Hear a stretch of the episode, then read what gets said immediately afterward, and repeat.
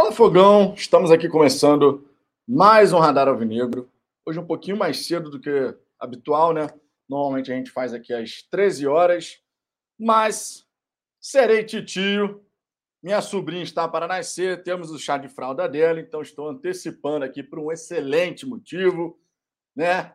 Minha sobrinha vem aí, amigos. Minha sobrinha vem aí. Queria inclusive agradecer aqui publicamente a gentileza do Luiz Henrique, que inclusive é membro aqui do canal, que ele deu um presente aí, um pacote de fralda, pô. Eu queria agradecer, cara, foi surpreendente. Minha irmã vai ficar feliz da vida. Muito obrigado, Luiz. Muito obrigado aqui. Publicamente agradecer, porque foi um gesto muito bonito da sua parte.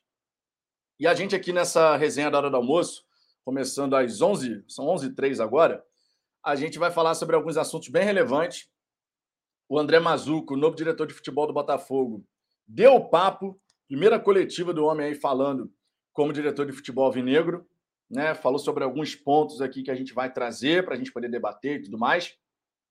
Também falaremos sobre Luiz Castro, né? Por que, que ele de fato pode ser esse nome aí, nesse novo Botafogo que a gente vai ter, com a questão de treinador europeu, uma nova mentalidade, investimento em estrutura de base profissional, contratações, enfim. Porque que ele pode ser, de fato, um nome bem interessante, pensando nesse novo Botafogo.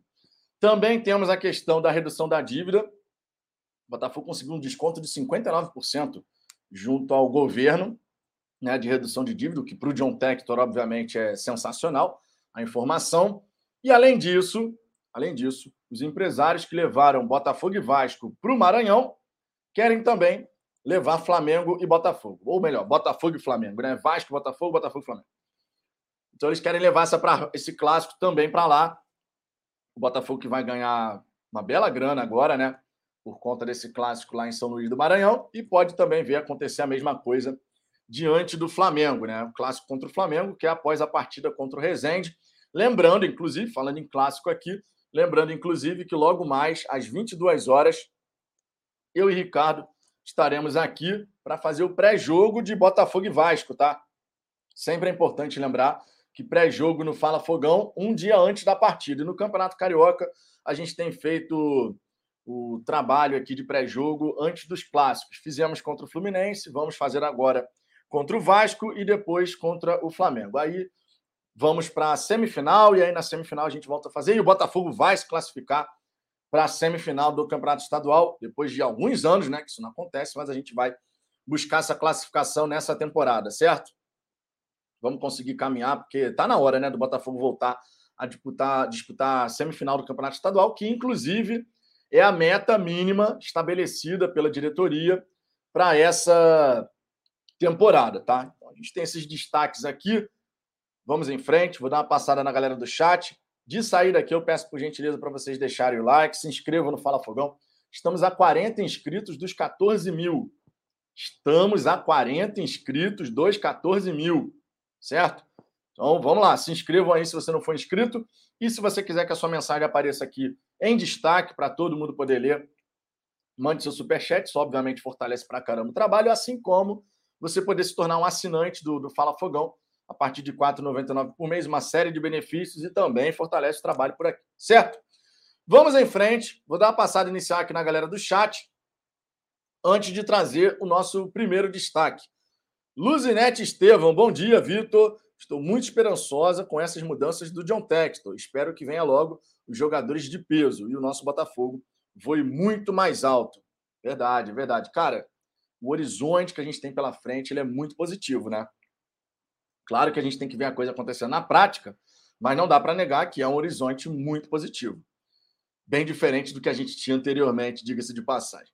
Luiz Felipe, não conheci o Luiz Castro, mas depois que vi as informações fiquei muito empolgado. É um profissional que tem um perfil interessante para esse momento do Botafogo. E já já a gente vai falar sobre isso. Oswaldo Luiz, bom dia, meu amigo. Já enviei meu celular no e-mail do Fala Fogão.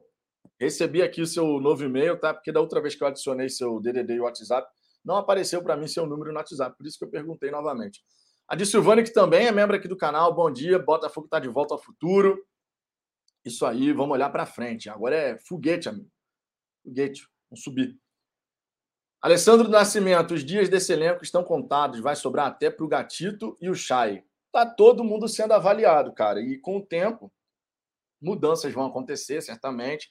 Não vai ser 100% da noite para o dia, vai ser gradativo. Alguns dos atletas vão performar bem, com a chegada dos reforços, o nível da equipe vai elevar, e alguns desses atletas vai performar bem, outros não. E é normal do futebol você chegar e falar: vou fazer as trocas necessárias, e faz parte, né? Esse novo Botafogo vai passar por muita mudança ainda. Alex Tavares, que é membro aqui do canal, dizendo: bora. Gabriel Matos, ontem as redes sociais e sites de esporte só falava sobre isso. Parece que ninguém esperava dessa decisão. É, a imprensa, muita gente da imprensa, e aqui vai uma crítica, tá? Há muito profissional da imprensa que falou um monte de bobeira, bobagem pra cacete, dizendo que a demissão, associando a demissão do Anderson ao resultado do clássico, que, sinceramente, não foi o caso, né? Todo mundo sabe que não foi o caso. Bastava uma pesquisa rápida para entender que não tinha nada a ver, não foi por conta desse jogo específico. Isso já vinha acontecendo no processo de avaliação. O Anderson se fritou lá na primeira entrevista, certamente não pegou bem, junto ao Textor e tal. Mas, cara, é um projeto e o Anderson, o Textor entendeu que o Anderson, de repente, não se encaixava nesse modelo que ele quer implementar e faz parte do, de uma empresa. E o Botafogo agora vai ser um clube empresa. Faz parte de você chegar um novo dono e falar: eu, eu acredito que esse profissional não vai entregar aquilo que eu quero. E ele mudar. O dono tem essa prerrogativa, mas muita gente da imprensa associando demissão do Anderson, dizendo que era absurdo perder um jogo no pô, clássico. Pô, cara, vai estudar um pouquinho sobre o Botafogo, só um pouquinho, não faz mal, não. Renato Faria, baseado em que essa mídia diz que o John está sendo mal assessorado. Baseado em que essa mídia diz que o John está sendo mal assessorado? Só porque demitiu o Anderson? Nunca se preocuparam em saber a fundo sobre o clube. Agora querem dar pitaco. Banco de secador. É, é nessa vibe aí mesmo. Alex Tavares, cadê patrocinadores? Só falam do Botafogo. Olha o Alex aí. William Pires, bom dia, irmão. Bom dia. Cleto Martins, português Luiz Castro com Shakhtar Donetsk e Porto. É pouco, né? Não? Calma. Nada de pensar é pouco, não sei o quê. Calma. A gente vai falar um pouquinho sobre o Luiz Castro e tem coisas bem interessantes para a gente poder trocar uma ideia aqui. O Alex Tavares dizendo que o jogo do Palmeiras é 13h30 na final do, do Mundial. Temos aqui o Johnny Alves também, que também é membro do canal, dando bom dia para a galera. Carlos Alberto, quando o Chay vai voltar? Está muito próximo. Acredito, acredito que o Chay estará de volta na partida contra o Rezende. Tá? Justamente para ele poder entrar e, de repente, no clássico contra o Flamengo já está à disposição. Não para jogar o jogo inteiro, né? A gente sabe que não é assim que funciona, mas ele deve voltar contra o Rezende. Estou acreditando nisso, tá? Para ele poder ganhar um certo ritmo ali, fazer a reestreia dele, vamos botar dessa forma, né? Que já está um tempo ali sem jogar, e a gente poder ver o Chay ajudando a equipe do Botafogo nesse momento. Francis Mar Silva, bom dia, meu amigo, bom dia. Delício Alves, se o Luiz Castro vier mesmo, o Carly vai rodar, porque ele não sabe sair jogando. É uma característica do treinador e a gente vai abordar essa questão. Luiz Henrique, aqui ó, o Luiz Henrique que eu falei, Luiz não devia estar aqui, mas Luiz, novamente, meu muito obrigado aqui publicamente pelo gesto bacana pra caramba e você dando de presente aí para minha futura sobrinha, tá para nascer, a, a, pacote de fraldas para o chá de fraldas. Achei muito bacana a sua atitude e queria fazer esse agradecimento aqui público. Realmente um gesto muito bonito. Júlio Farias, esse texto pensa que ele é. Quem é esse, esse texto pensa que é só ele que sabe de futebol, não entende de nada. Caraca, a corneta cantou bonita aqui, hein? Já chegou aqui metendo a corneta do John.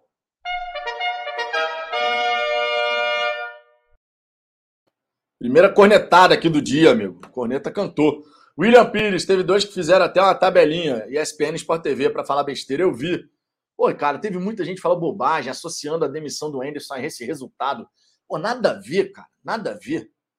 O Rodrigo aqui, ó, cheguei, Vitão, já deixando o like, obrigado, deixem o like aí. Francis Silva, Tricolor postou na rede social que fez necessidades fisiológicas na pia do banheiro do Newton, lamentável. Pô, cara, isso aí, sinceramente, é ridículo, né? Matheus Moura, agora vai, hein? Textor querendo pagar um milhão e meio em um ótimo treinador e trazer jogadores talentosos. Na verdade, não seria só para o treinador, tá? a questão que foi circulada a informação é que o treinador mais a sua comissão técnica seria na casa do, de 1 milhão e 300, 1 milhão e 600 por mês, assim. Né? Eles colocaram uma variação ali, mas seria nessa faixa aí, segundo foi colocado na, na imprensa. Tá? E aqui eu queria até aproveitar para fazer um comentário rápido em relação a essa história.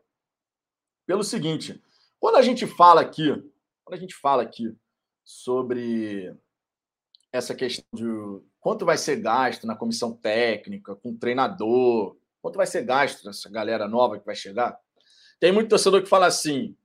Eu já vi torcedor falando assim: ih, vai custar isso tudo? Não, não, então agora não quero mais, não. Gente, o dinheiro tem dono agora. O dinheiro tem dono. E o dono é o John Textor. Se o John Textor quiser pagar uma milha por mês no jogador, se quiser pagar um milhão e meio para a comissão técnica por mês, o problema é dele. O problema é entre aspas. O problema é dele. Se ele quiser pagar, ele é o dono do dinheiro, ele vai pagar. Então a gente também tem que pensar sobre isso, né? A gente tem que pensar sobre isso. A mudança de mentalidade que é você de fato, você de fato chegar e falar, olha, o Botafogo agora mudou o nível. Antes a gente chegava, ah, o treinador pediu 300 mil. Tá maluco pagar 300 mil pro treinador. Agora, amigo, se o John Textor chegar e falar, vou pagar um milhão por mês, vou pagar, ponto. Ele tá no direito dele. É, é o dono do dinheiro. Todo real que entrar no Botafogo agora tem a ver com o John Textor, é dele. Efetivamente é dele. Então a gente tem que enxergar dessa maneira, não é? Ah, meu Deus, vai pagar um milhão e meio para a comissão técnica nova. Irmão, já falei aqui ontem, caro ou barato é relativo. Caro ou barato é relativo. Caro é você pagar 80 mil no Barrandegui que ficou ganhando salário sem jogar, porque não tinha nível para jogar. Isso é caro. O Hulk não é caro. O Hulk recebe mais de 1 milhão e 200 por mês e eu não considero ele um jogador caro. Olha o que ele entregou de resultado para o Atlético Mineiro. Olha o tanto de premiação que o Atlético Mineiro ganhou. Isso é ser caro? Não, ele se pagou. O caro ou barato é relativo e agora depende do John Textor. Tá tudo, a decisão é toda dele. Toda dele. A, o próprio Matheus Moura aqui, ó, agora todas as dívidas que ele fizer será dele também, exatamente. O dinheiro é dele. O problema, o problema entre aspas, agora é dele. Quer pagar um milhão por mês num cara? Paga. Quer pagar? Paga, amigo. A gente tem que mudar a nossa mentalidade em relação a isso. Ele vai chegar e vai determinar. É esse o profissional, é essa comissão técnica que é correta para o meu projeto, para aquilo que eu quero para o Botafogo? Custa um milhão e meio por mês essa comissão técnica? Dane-se, vou pagar. Agora depende só do homem, gente. Depende, depende exclusivamente do homem. Essa aqui é a grande realidade, certo? Temos aqui um superchat. O Roberto de Souza, que é membro aqui do canal, já mandou o superchat, o primeiro desse, desse sábado aqui. Vou botar a vinhetinha e já já a gente vai entrar no nosso primeiro destaque aqui são alguns pontos interessantes que a gente tem para comentar. Estou deixando aqui esses comentários iniciais, né? Estou passando aqui, na verdade, pelos comentários iniciais para dar moral para quem sempre nos dá moral. Vocês sabem que a gente valoriza demais a presença de vocês. Vinhetinha na área. É no coração histórico! Roberto Souza aqui, ó. Viva o fogão e o Fala Fogão. é, amigo. Então, tamo junto aí. Tamo junto. O Alessandro, obrigado, Roberto, sempre presente aqui, obrigado. Alessandro Nascimento, se o John pagar essa multa para trazer esse treinador, imagina os jogadores que ele pode trazer. Acho que teremos título nesse ano mesmo, hein? Cara, pode acontecer. Vamos esperar para ver as contratações, obviamente, não dá para a gente falar nem que sim, nem que não agora. Mas, ao que tudo indica, o homem está com fome, amigo. O homem está com fome. John Texton já deixou bem claro: venho para vencer, temos que dar um título para essa torcida. Se vai ser no curto prazo, no médio prazo, a gente não sabe. Mas que vai acontecer, amigo. No futebol brasileiro é assim que funciona. O futebol brasileiro está muito ligado uma coisa com a outra. Você faz o um investimento aqui, a tendência de resultados é aqui também. Você tem os exemplos de Flamengo, Atlético Mineiro, Palmeiras, Corinthians em algum momento da sua história. Você tem exemplos aqui no futebol brasileiro, né? O Grêmio investiu mais foi campeão da Libertadores, Copa do Brasil, não sei o quê. O Cruzeiro, tudo bem, o Cruzeiro depois se afundou, gastou o que não podia. E a, alguns times no futebol brasileiro já fizeram isso ao longo da sua história, o próprio Botafogo também, né? Pena que a gente não ganhou tudo que a gente deveria ter ganho, diga-se de passagem, né? Mas o Grêmio, por exemplo, fez isso, o Cruzeiro fez isso e ganhou. Copa do Brasil, brasileiro. Então, no futebol brasileiro está muito associado o investimento feito com o resultado alcançado. Não é uma ciência exata, nem sempre vai dar certo, né? Obviamente mas está uma coisa muito vinculada à outra. Diogo Marinho, e quem tem que fazer conta, Diogo Marinho, que é membro aqui do canal também, e quem tem que fazer conta é o John Textor. A torcida tem que parar com essa mania de ser tesoureira do Botafogo. é por aí mesmo, Diogo. É por aí, cara. Quem tem que fazer conta agora é o John Textor, amigo. É o John John, o dinheiro é dele, amigo. Ele que faz a conta. É ele que fala, vale pagar ou não vale pagar, vou pagar ou não vou pagar. Para ele, às vezes o que é caro para a gente, na nossa mentalidade do velho Botafogo, para ele pode ser assim, isso aqui é troco. Para mim é troco. Para ele pode ser assim, amigo. Vamos ver. O tempo vai dizer. Vinícius Dantas, bom dia, Vitor. E o Chay, muito em breve vai voltar. Fanático, sou Botafogo. Fala, Fogão, beleza? Sempre nas lives direto da Flórida. Rapaz, direto da Flórida. Quantos reforços para serem titulares você acredita que precisamos? Cara, uns 5 a 7, pelo menos. Eu vejo dessa maneira, uns 5 a 7, dependendo do nível dos jogadores que chegarem. Tá? Luiz Henrique, John tem um plano de negócio, ele sabe quanto precisa gastar para ter retorno financeiro que ele deseja. Exato. A de Silvane, se liga, galera, torcedor tem que torcer e dirigente gerenciar. Droid, o Fabiano Bandeira disse que falaram para ele que o John é megalomaníaco e veio para vencer. Não, ele veio para vencer, está bem evidente. Ele já falou isso, inclusive. Né? José Maurício, Vitor, bom dia. Quero saber sobre o nosso título brasileiro de 31, já que a CBF aceitou né, o pedido do Atlético Mineiro em 37. É, sobre essa questão, amigos, se a CBF vai conceder o do Atlético Mineiro, vai ter que conceder os dos outros também, inclusive o Banguzão da Massa, hein? O Banguzão da Massa já ganhou a mesma competição, enfrentando, se eu não me engano, Atlético Mineiro, Cruzeiro e Corinthians se eu não me engano, o Palmeiras, alguma coisa assim. Mas foram adversários pesados, assim, em termos de camisa hoje em dia, né? Adversários pesados. Banguzão da massa seria também. Quero ver como é que vai ficar essa história também, amigo. Quero ver. Vou falar de antemão. Na minha opinião, o título de lá de 1931 né, não deveria ser considerado. Na minha opinião. Tem torcedor que vai discordar, mas na minha opinião não deveria ser considerado.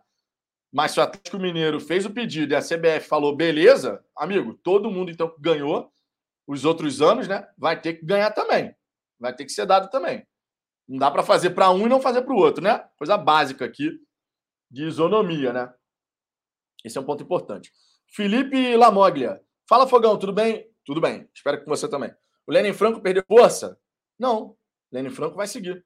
Não tem nada sendo falado de Lenin Franco, não. Tá? Não tem absolutamente nada sendo falado de Lenin Franco, não. Ele vai seguir, por enquanto, pelo menos, vida que segue. Diretor de negócios e continua à frente do Botafogo. Claro, já deve ter conversado com o John Textor, né? Na, na vez que o John Textor veio ao Brasil.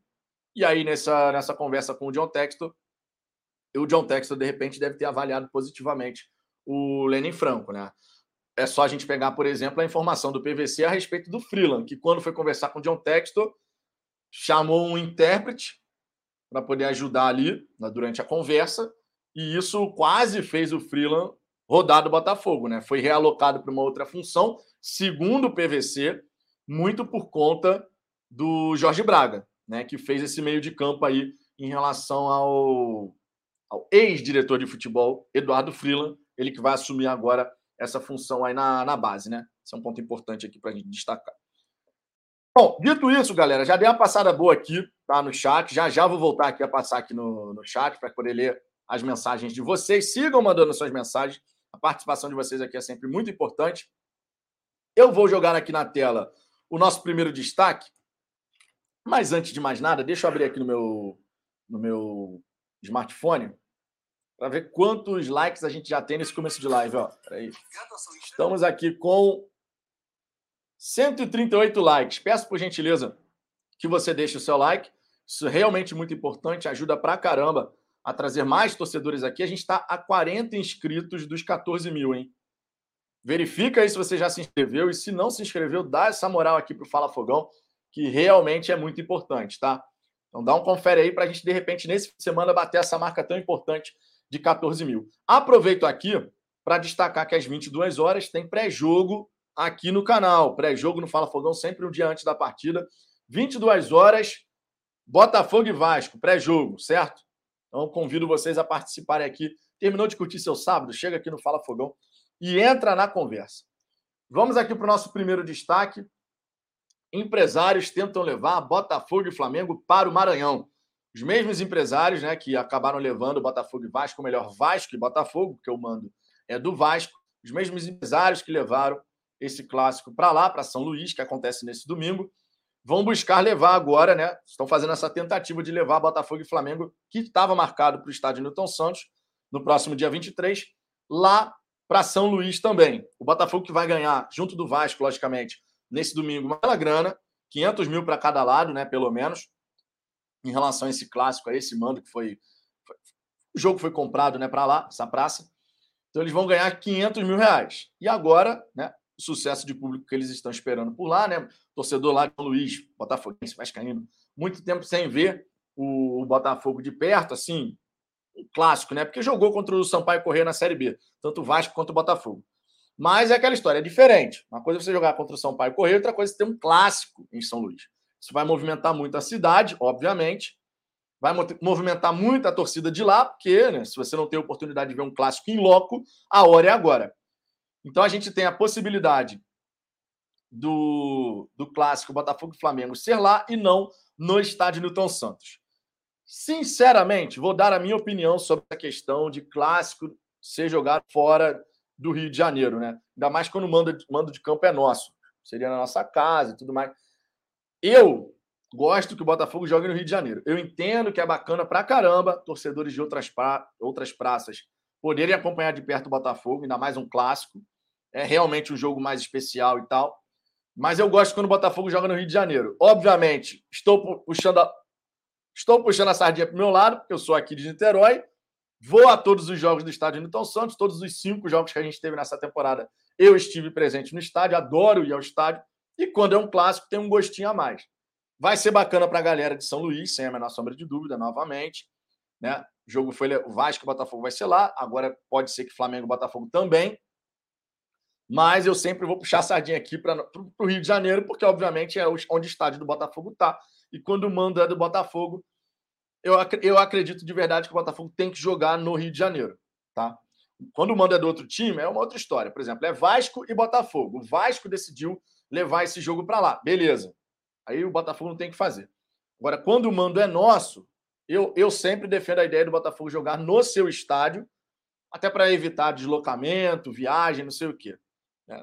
Agora, obviamente, torcedores que estão fora do Rio de Janeiro vão ter uma visão diferente. Né? Isso é normal, faz parte. Torcedor que está em Brasília está vendo o Botafogo ir lá, por exemplo, jogar. Torcedor que está em Manaus, a mesma coisa. E é normal, é do torcedor, quer ver seu time de perto. Mas vamos ver. Vamos ver como é que vai ficar essa história. Os empresários vão tentar levar o clássico para lá. Ainda não está fechado, mas onde há fumaça, há fogo, certo? Então a possibilidade de chegar com uma grana boa é bem interessante e o Botafogo possivelmente vai acabar levando o clássico para lá. Né? No Nordeste tem muito torcedor do Botafogo, obviamente, mas não dá para negar, né? A torcida do Flamengo é grande para caramba no Brasil inteiro. E a tendência, assim como na partida contra o Vasco, caso o clássico seja em São Luís, é a torcida do Flamengo invadir o estádio mesmo sendo mando nosso, né? Então a gente vai a gente vai jogar fora de casa, literalmente, né? Vamos colocar dessa maneira. Temos que ser realistas.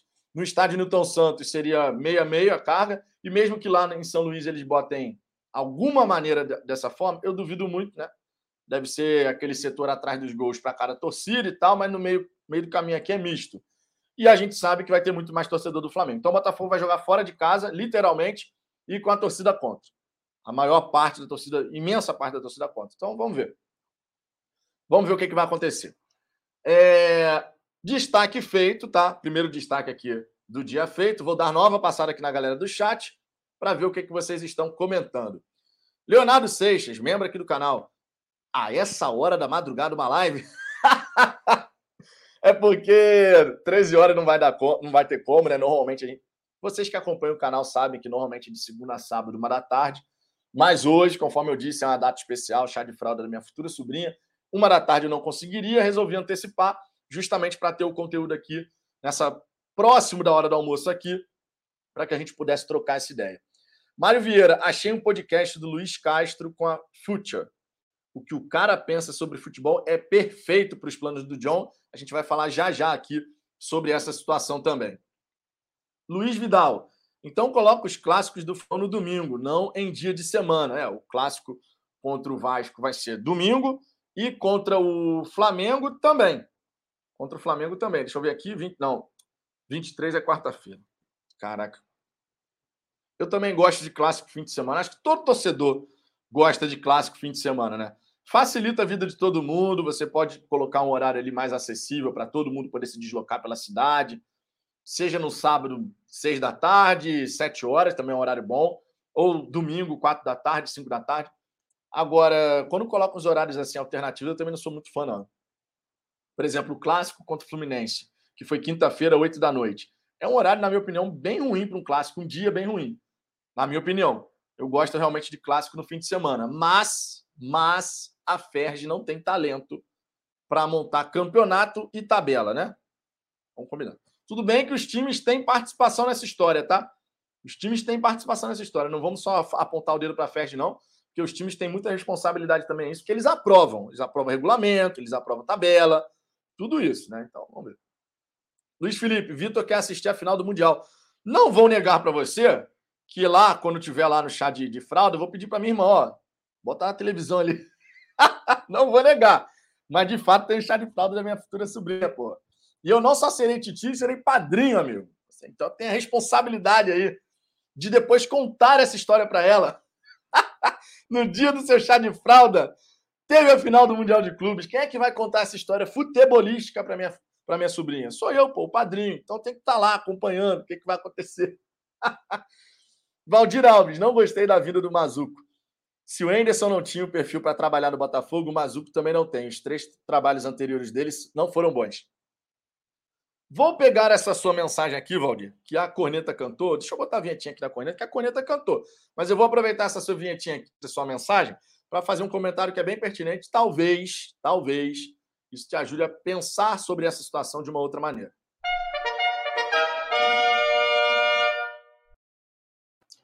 Vamos lá. O trabalho, os trabalhos do Mazuco no Vasco, Cruzeiro, Santos, de fato, não foram trabalhos de destaque. Muito pelo contrário. De fato, não dá para a gente falar aqui qualquer coisa diferente disso.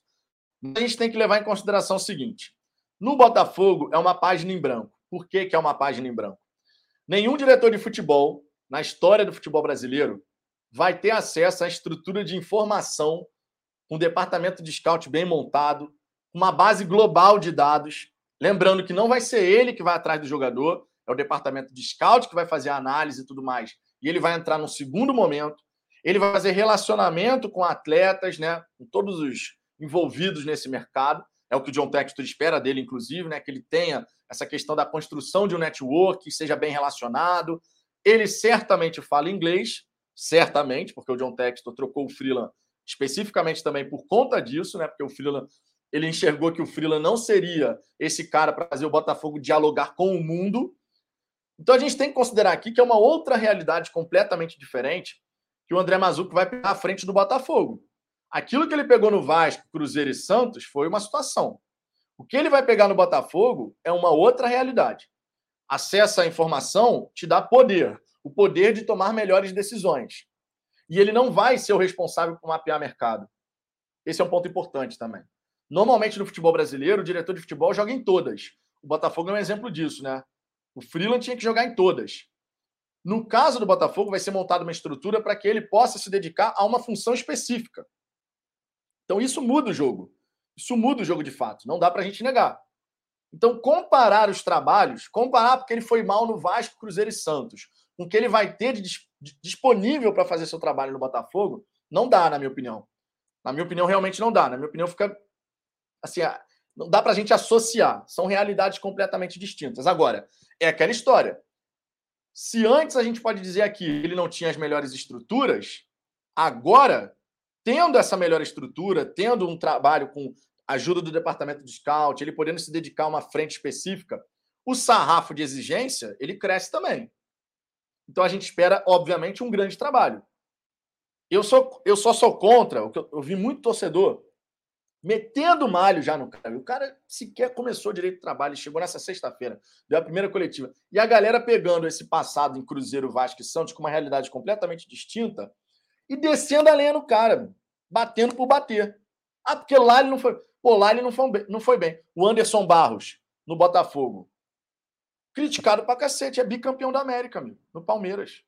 É bicampeão da América. Então não dá para a gente ficar comparando. São momentos, situações. O que, o que o Anderson Barros tinha de estrutura aqui no Botafogo não se compara ao que ele tem no Palmeiras. E ainda assim, a estrutura que o Palmeiras oferece hoje ao Anderson Barros como diretor de futebol vai ser muito abaixo do que o Botafogo vai oferecer ao André, André Mazuco.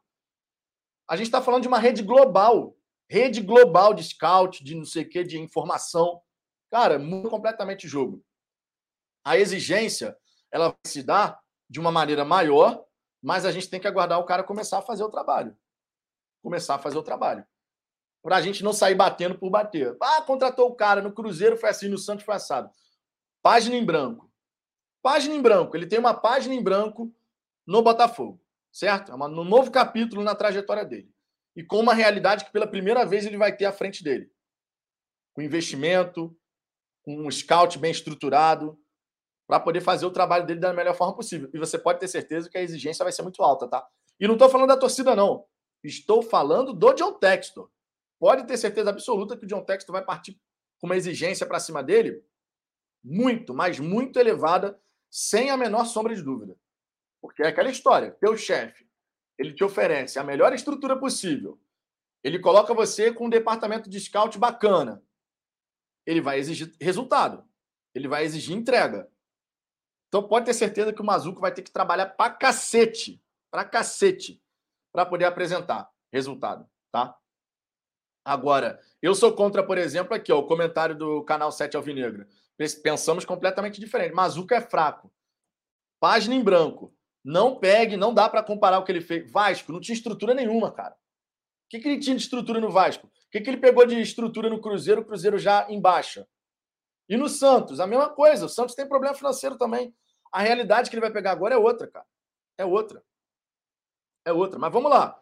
Vocês, obviamente, podem ter um pensamento completamente distinto do meu. Inclusive, vou dar uma passada aqui na galera do chat para saber quais são os argumentos né, que, que vocês vão apresentar aqui quem tiver uma visão contrária a essa que eu acabei de passar.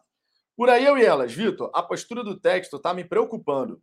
A escolha do técnico é toda voltada para a formação de jogadores e venda. O discurso de buscar títulos do texto não condiz com as ações que, estão que está tomando. Cara, na verdade, ele vai juntar uma coisa com a outra. E isso é meio natural, gente. Você achar que o texto só vem para ganhar título e não para também fazer parte de formação e venda é ilusão. Ele vai fazer as duas coisas. Até porque ele tem que ter o retorno do investimento dele, gente. Então ele vai querer um profissional que possa potencializar os atletas. Por isso que aqui a gente vai falar em detalhe sobre o Luiz Castro. Mauro José, eu todo remelento ainda com a cara amarrotada assistindo a live. Mauro que é membro aqui do canal. Obrigado pela moral. Gabriel Matos, desde o momento, desde o momento que o time não aceitar que a Ferdi programe, programa, eu acho que essa palhaçada acaba. Tudo que a Ferdi faz, Botafogo fala amém. Não só o Botafogo, né? Money Droid. Luiz Castro só tem quatro meses de contrato no Catar. Acabando. Vai até junho, 30 de junho. Dá para negociar a multa. Inclusive, a gente vai falar sobre isso também.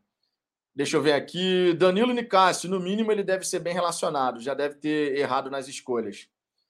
Mário Vieira, essa questão de dar tarefas bem mais específicas sempre otimiza o trabalho. Basta ter uma cabeça para coordenar tudo. Pô, facilita demais, cara. Uma coisa é você jogar em todas, outra coisa é você posso focar nesse trabalho específico. Isso é diferente. Isso é diferente. João Batista, é... querer o reconhecimento dos títulos mundial, o Palmeiras consegue, o Botafogo tem que conseguir também, falando ali do, da questão do Atlético Mineiro. William Pires, igual o Anderson Barros, foi horroroso aqui nas duas passagens, mas lá no Palmeiras, com dinheiro e estrutura, ele elogia ele demais. E ele é bicampeão da América. Diogo Marinho, o Mazuco é, a, é o cara que precisa saber negociar e trazer jogador. Ele precisa apenas ser um cara bem relacionado e bom de negociações. E agora ele ainda vai ter grana a seu favor. É o que eu estou falando. Uma coisa é você ser diretor de futebol para você mapear mercado, para você, sabe, recebe contato de empresário. Agora a coisa vira, gente. Não tem essa do empresário, o, o, o diretor de futebol que fica aguardando o empresário falar com ele. O Botafogo vai ser ativo nesse mapeamento de mercado. Isso muda completamente o cenário. Muda completamente. Cláudio Santos, bom dia. Primeiramente, queria agradecer o treinador Edson Moreira, honrar esse clube e a camisa. Colocou o clube do Botafogo no onde, onde tem que ficar na primeira divisão. É, obviamente tem que tem que elogiar, obviamente, o trabalho do Anderson, a gratidão é eterna. Pedro Oliveira, desculpe, Vitor. O argumento do colega é irrebatível. O paralelismo é perfeito. Mazuco não fez bons trabalhos antes porque não tinha estrutura, agora terá. Idem Anderson. Por que não lhe der a chance? Vamos lá. No caso do Anderson, a gente não está falando de um trabalho gerencial, a gente está falando de um trabalho dentro do campo de jogo.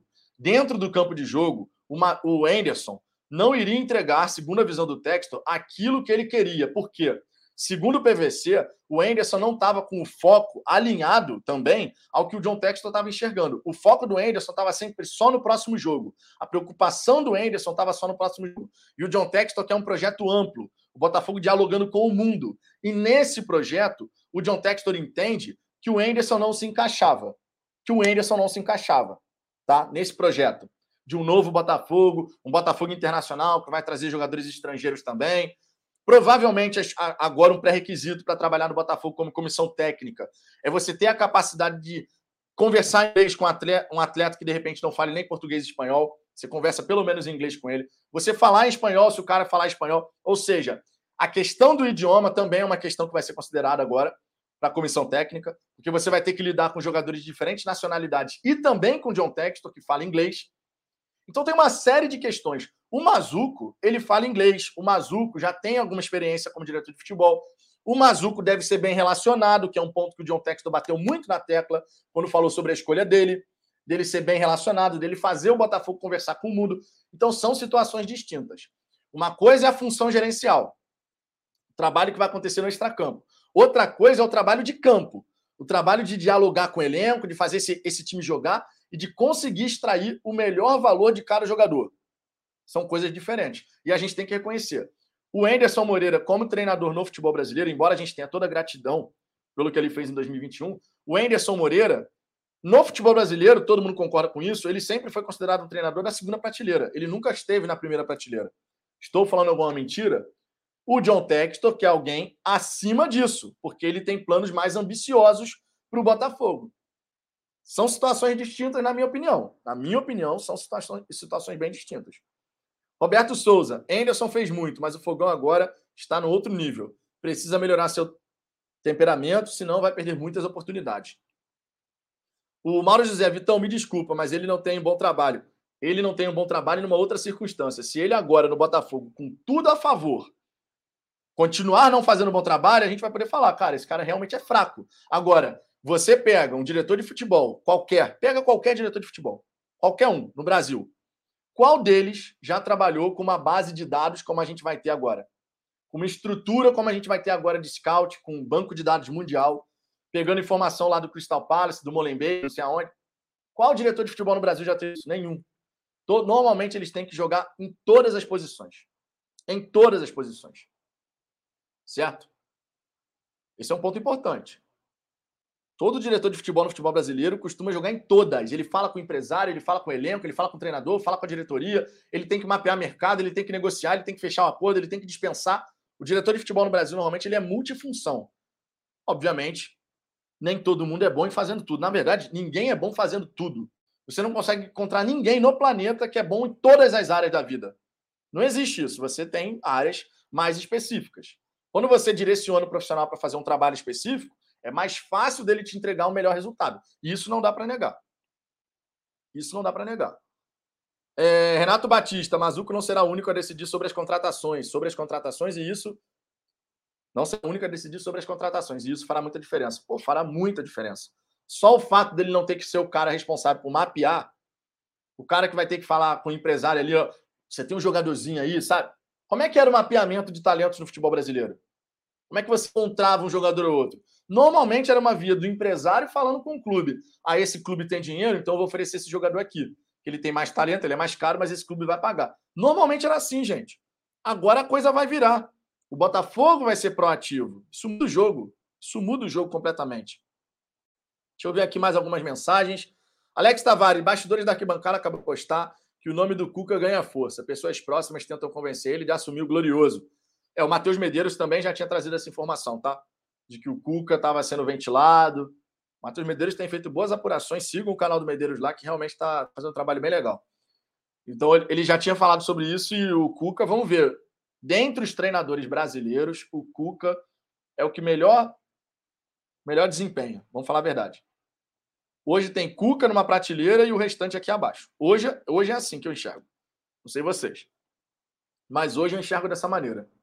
Tá? Hoje eu enxergo dessa maneira. Agora, Será que o Cuca vai ser esse cara para fazer esse trabalho específico, multidisciplinar, que o John Textor quer? Eu, sinceramente, duvido. Eu, sinceramente, duvido. Você pegar o Cuca, olhar a carreira do Cuca, ganhou, vencedor e tal. Para um, você pensar num técnico que vai chegar, fazer um trabalho específico, de repente, de um ano de duração, e pode te entregar resultado, o Cuca pode ser esse cara.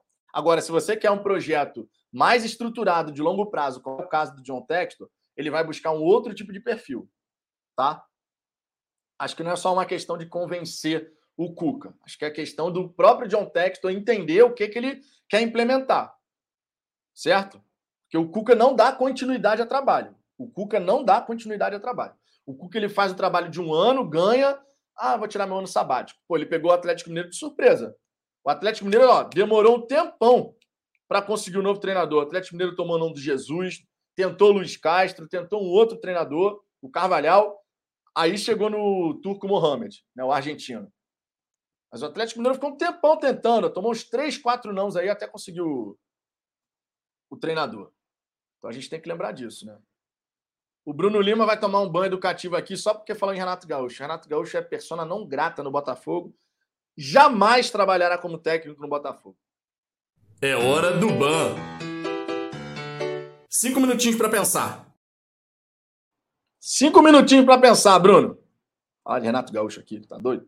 André, você é setorista? Tem contato direto com o setorista? Tem contato com alguém do John Textor? Só para escolher um canal do Fogão, pois tem vários no YouTube e nunca trago notícias, somente as replicam. Cara, eu não sou jornalista. Se eu aqui trago, debato com a galera, Aqui é uma a vibe do canal é muito mais da gente fazer a resenha, de trazer a informação e debater, do que eu ficar fazendo apuração. Não sou jornalista. Então, assim, se isso for um impeditivo para você curtir o trabalho aqui do canal, tudo bem, você está no seu direito. Mas eu te convido a pelo menos conhecer e dar uma oportunidade né, da gente poder mostrar o trabalho. A galera que chega aqui normalmente acaba ficando, gosta do trabalho que a gente faz, tá? Mas eu não sou jornalista. Eu não sou jornalista. A gente traz aqui, faz a resenha, essa é a mais a vibe aqui do Fala Fogão, tá? Fico convite para você conhecer o trabalho, espero que goste, mas se não gostar, obviamente está no seu direito, sem o, melhor, sem o menor problema. Vida que segue. É, Mix encontrou, concorda em número, gênero e grau. Falta profissionalismo no Brasil e quando surge alguém para fazer isso, muitos reclamam, gostam da bagunça. Cara, normalmente é assim que funciona, né? Quando você quer implementar uma coisa mais profissional, quando você quer implementar uma coisa mais profissional, aquela galera que não gosta desse, desse lado mais profissional vai chiar. Você vai gerar reclamação. Vai gerar reclamação. E é normal. Então, incomoda. Quando você quer fazer um trabalho sério, incomoda. Amigo. A verdade é essa. Não tem como falar o contrário. Incomoda. Né? E o Botafogo, ele tá buscando fazer esse trabalho sério agora. Vai ser um novo Botafogo. E tomara que a gente consiga extrair o máximo, o máximo desse novo Botafogo, né? Com dinheiro, com capacidade de investimento, tomara de fato. Dei uma passada boa aqui na galera do chat. Vamos aqui para o nosso próximo destaque. E eu queria trazer aqui informações relevantes, algumas declarações de André Mazuco, justamente o novo diretor de futebol do Botafogo, para que a gente possa repercutir as falas do diretor de futebol. Tem alguns, algumas declarações bem interessantes, tá? Bem interessante de fato, que o Mazuco comentou na coletiva dele. E eu vou trazer esses destaques aqui. Só que antes, estamos com 301 likes aqui. Queria agradecer imensamente a moral que vocês estão dando. A live começou no horário completamente diferente do que normalmente a gente faz. Para quem está conhecendo Fala Fogão agora, normalmente aqui no canal a gente faz de segunda a sábado, uma da tarde. De segunda a sábado, live aqui, uma da tarde, com aquela resenha, trocando ideia, trazendo as novidades que estão acontecendo. E também terça, quinta e domingo às 10 da noite, tá? Programação do Fala Fogão está dessa maneira. Mas nesse sábado, por conta de compromisso particular, a gente está começando aqui. Começou, na verdade, 11 da, 11 da manhã, 11, 11 e 2 ali. A gente começou e vai até por volta de meio-dia e meia, tá? Vai até por volta de meio-dia e meia, meio-dia e 40. Beleza? Então fica o convite aí, se inscrevam. Estamos a menos de 40 inscritos. 214 mil. Vamos chegar lá, hein? Esse final de semana, de repente, dá para chegar lá. Então, se você não for inscrito, se inscreva por gentileza. Trazendo aqui as primeiras declarações de André Mazuco. Tá? Ele explicou algumas questões na coletiva, como, por exemplo, a chegada do Red Scout, falou também sobre a busca do treinador e os objetivos que o Botafogo tem em relação ao, ao trabalho que ele vai executar. Né? Então vamos lá, algumas aspas aqui. A primeira aspas aqui do, do André Mazuco. Estamos trazendo o Alessandro para ser o novo. Falando do Alessandro Brito em primeiro lugar, Head Scout. Estamos trazendo o Alessandro para ser o novo Head Scout do clube. É um dos profissionais mais qualificados do país na função. Responsável por um trabalho excelente no Atlético Mineiro. Já temos uma estrutura funcionando aqui no clube de scouting, com dois profissionais muito qualificados, que são o Rafael, Rafael Rezende, e o Bruno Nossi. E o Alessandro vem para coordenar esse processo. Temos uma ideia muito clara de ampliar esse nosso centro de inteligência e análise, de criar novas ferramentas e ampliar nosso leque de trabalho. Isso aqui é um ponto bem importante, porque a gente está falando justamente do scouting. Lembrando que, lembrando que o Botafogo, o Botafogo nessa história aqui do scout, tem tudo para ter a melhor estrutura do país. É a ideia do John Textor. Tem tudo para ter a melhor estrutura de scouting do país algo que no Brasil nunca foi feito. E o John Textor já deixou bem claro qual é a vibe dele em relação a isso. Ele quer de fato investir nisso. A chegada do Alessandro Brito, a gente tem que realmente falar, foi uma ótima chegada, sabe? O próprio John Textor falou: Eu espero que a torcida reconheça isso. Por quê? O John Textor, você chegar e tirar, ele tem razão nisso, porque você chegar e tirar um profissional capacitado pra caramba, de alto gabarito, que montou o time do Atlético Mineiro do ano passado, campeão brasileiro da Copa do Brasil, campeão estadual, semifinalista da Libertadores, cara, quando que em outros tempos o Botafogo conseguiria tirar um profissional desse nível do Atlético Mineiro? O Botafogo ferrado, sem grana nenhuma, não ia conseguir. Então, para esse cara tá trocando o excelente trabalho que ele fez no Galo pelo projeto do Botafogo, amigo, é porque ele chegou coisa boa por aí. E coisa muito boa vem por aí. Certo? Coisa muito boa vem por aí. Então a gente tem que realmente celebrar a chegada do Alessandro Brito. É uma grande contratação extra-campo, né, para essa questão da, da inteligência, scouting do Botafogo, setor de inteligência, análise de mercado, porque isso vai facilitar demais o trabalho do próprio André Mazuco. Ele sabe disso. Porque o André Mazuco no Botafogo ele não vai ser responsável por buscar jogador. Ele vai ser o responsável por fazer o contato, o relacionamento, a negociação, uma outra história. Mas a avaliação, a análise, o mapeamento é o setor de inteligência. E quem vai coordenar esse setor de inteligência é um cara que acabou de montar o time do Atlético Mineiro. Quando a gente para para pensar no gabarito desse profissional, quando a gente para para pensar no trabalho que ele fez à frente do Atlético Mineiro, montando esse time, e o John Textor destacou isso, dizendo que, olha, ele sabe do que a gente precisa, ele acabou de montar um time extremamente vencedor, né, que é o Atlético Mineiro, e realmente a gente tem que celebrar. O John Texton mandou bem demais nessa contratação. Mandou bem demais, mas demais mesmo. Assim. A gente tem que realmente enaltecer aqui e torcer para que o, o Alessandro, né, o Alessandro Brito, faça um grande trabalho também à frente do Botafogo. Assim como fez no Atlético Mineiro. Tinha dinheiro lá, tem dinheiro cá. Então a questão, o problema não vai ser dinheiro. Dinheiro não será o problema. Dinheiro não será o problema. Esse é um ponto importante aqui. Uma outra fala aqui do André Mazuco. Deixa eu trazer aqui uma outra fala para vocês do André Mazuco. O André Mazuco comentou a respeito do Freela, né? Comentou a respeito do Freela e tal. E a gente vai trazer aqui esse destaque, ó. Abre aspas. Falando sobre o primeiro dia dele de trabalho no Botafogo, ele começou ontem, né? Sexta-feira. Foi um dia muito importante. Fizemos uma reunião importante com a comissão técnica, atletas e profissionais do departamento de futebol. Tive, tive o prazer da presença do Eduardo Freeland, um profissional e amigo que tenho de longa data. É um dos grandes responsáveis por todo esse processo do Botafogo. É um profissional que recebeu o convite do John para continuar no projeto e fizemos questão de que isso aconteça. O Freeland é um dos profissionais mais capacitados nessa área de gestão, seja na base ou no profissional. É uma pessoa com a qual tenho o maior respeito e carinho e espero que realmente se mantenha com esse convite do John. Sobre essa questão da relação do Mazuco com o Eduardo Freeland, e sobre o Freeland especificamente, é sempre importante a gente destacar aqui o seguinte: goste você ou não do trabalho do Freeland de modo geral, uma coisa não dá para negar. Na área gerencial, na área gerencial, o Freeland fez um bom trabalho. A área das contratações, ele realmente não fez um bom trabalho. Ele realmente não fez. Ah, acertou um aqui, outro ali, mas de modo geral, a torcida tinha críticas justas à questão da contratação de jogadores, de modo geral. Agora, não dá para negar também. Na base, o Freeland é muito vitorioso, é muito vencedor. Passou pelo Cruzeiro, foi vencedor. Passou pelo Botafogo, foi vencedor. Passou pelo Flamengo, também foi vencedor. Nos três clubes que o Freeland trabalhou na base, ao longo de todos esses anos, conquistou muitos títulos. Conseguiu, de fato, fazer a base funcionar. E mesmo no Botafogo sem estrutura, conseguiu ser campeão. Conseguiu ser campeão. Então, esse é um ponto importante. Você pegar o, o, o, profissional e colocar ele na função que de fato ele pode te entregar o melhor resultado. A gente tinha feito a crítica que todo mundo criticou no ano passado, quando o Filho chegou como diretor de futebol, sem ter a experiência para isso, sem ter tido uma experiência prévia. Porque ele ia aprender na prática. E na prática você aprende errando. Você acerta daqui, erra dali, normal, absolutamente normal. Isso daí todo mundo sabe disso. Então, quando você pensa nessa realocação do Eduardo Freeland para uma função de base, é onde você vai conseguir extrair o máximo potencial do Eduardo Freeland. Então, isso é realmente muito bacana. E o André Mazuco destacando isso aqui, né? Destacando o fato do, do Freeland, né? Ele continuar nesse projeto.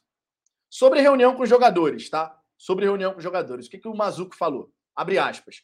A reunião com os jogadores foi muito transparente. Todos compreendem esse momento é claro que é preciso ter paciência, porque as mudanças ocorrerão gradualmente, mas esperamos acelerar ao máximo para qualificar nossa equipe, nossas condições de trabalho para buscar dar um salto grande. Essa parte aqui é uma fala muito importante. Ó, ele fala de qualificar a equipe e as condições de trabalho. Quando você fala em condições de trabalho, amigo, você está falando de estrutura. Você está falando de estrutura. Então é uma fala importante qualificar o grupo e dar as melhores condições de trabalho. Vamos ver o que, que vai ser feito em relação a essa questão de estrutura, para que o elenco profissional do Botafogo possa, de fato, fazer um grande trabalho. Jogador bom gosta de treinar numa estrutura boa. Comissão técnica boa, um cara aí que vai chegar da Europa, ele não vai querer treinar no puxadinho. Vamos ver como é que vai ficar essa história.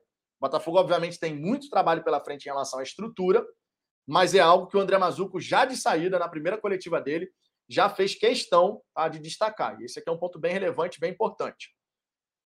Seguindo aqui adiante. Seguindo aqui adiante, uma outra declaração importante agora falando sobre treinador, sobre treinador, tá? Vamos lá. Em primeiro lugar, ele faz a menção honrosa ao Anderson. Abre aspas. Faça aqui uma menção honrosa ao trabalho do Anderson. É uma pessoa fantástica, acima da média, um profissional exemplar fez um trabalho muito vitorioso aqui no clube e ninguém vai negar. Aqui é o meu comentário: ninguém vai negar a gratidão eterna. Seguindo em frente. Porém, em função das mudanças, é necessária uma troca imediata, até pelos novos projetos que acontecerão na sequência. É importante deixar claro que o Botafogo é muito grato ao Anderson e a toda a comissão técnica. Desejamos o melhor possível e com certeza ele vai continuar essa carreira que ele tem, né? Desejando sorte ao Anderson nos desafios futuros e tudo mais. Importante aqui destacar, ó, essa parte aqui. Em função das mudanças, é necessário uma troca imediata até pelos projetos que acontecerão. Foi o que a gente falou aqui ontem.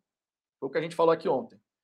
O projeto foi o grande motivo para a saída do Anderson. O John Textor entendeu que o Anderson não era esse profissional para conduzir esse novo projeto de Botafogo.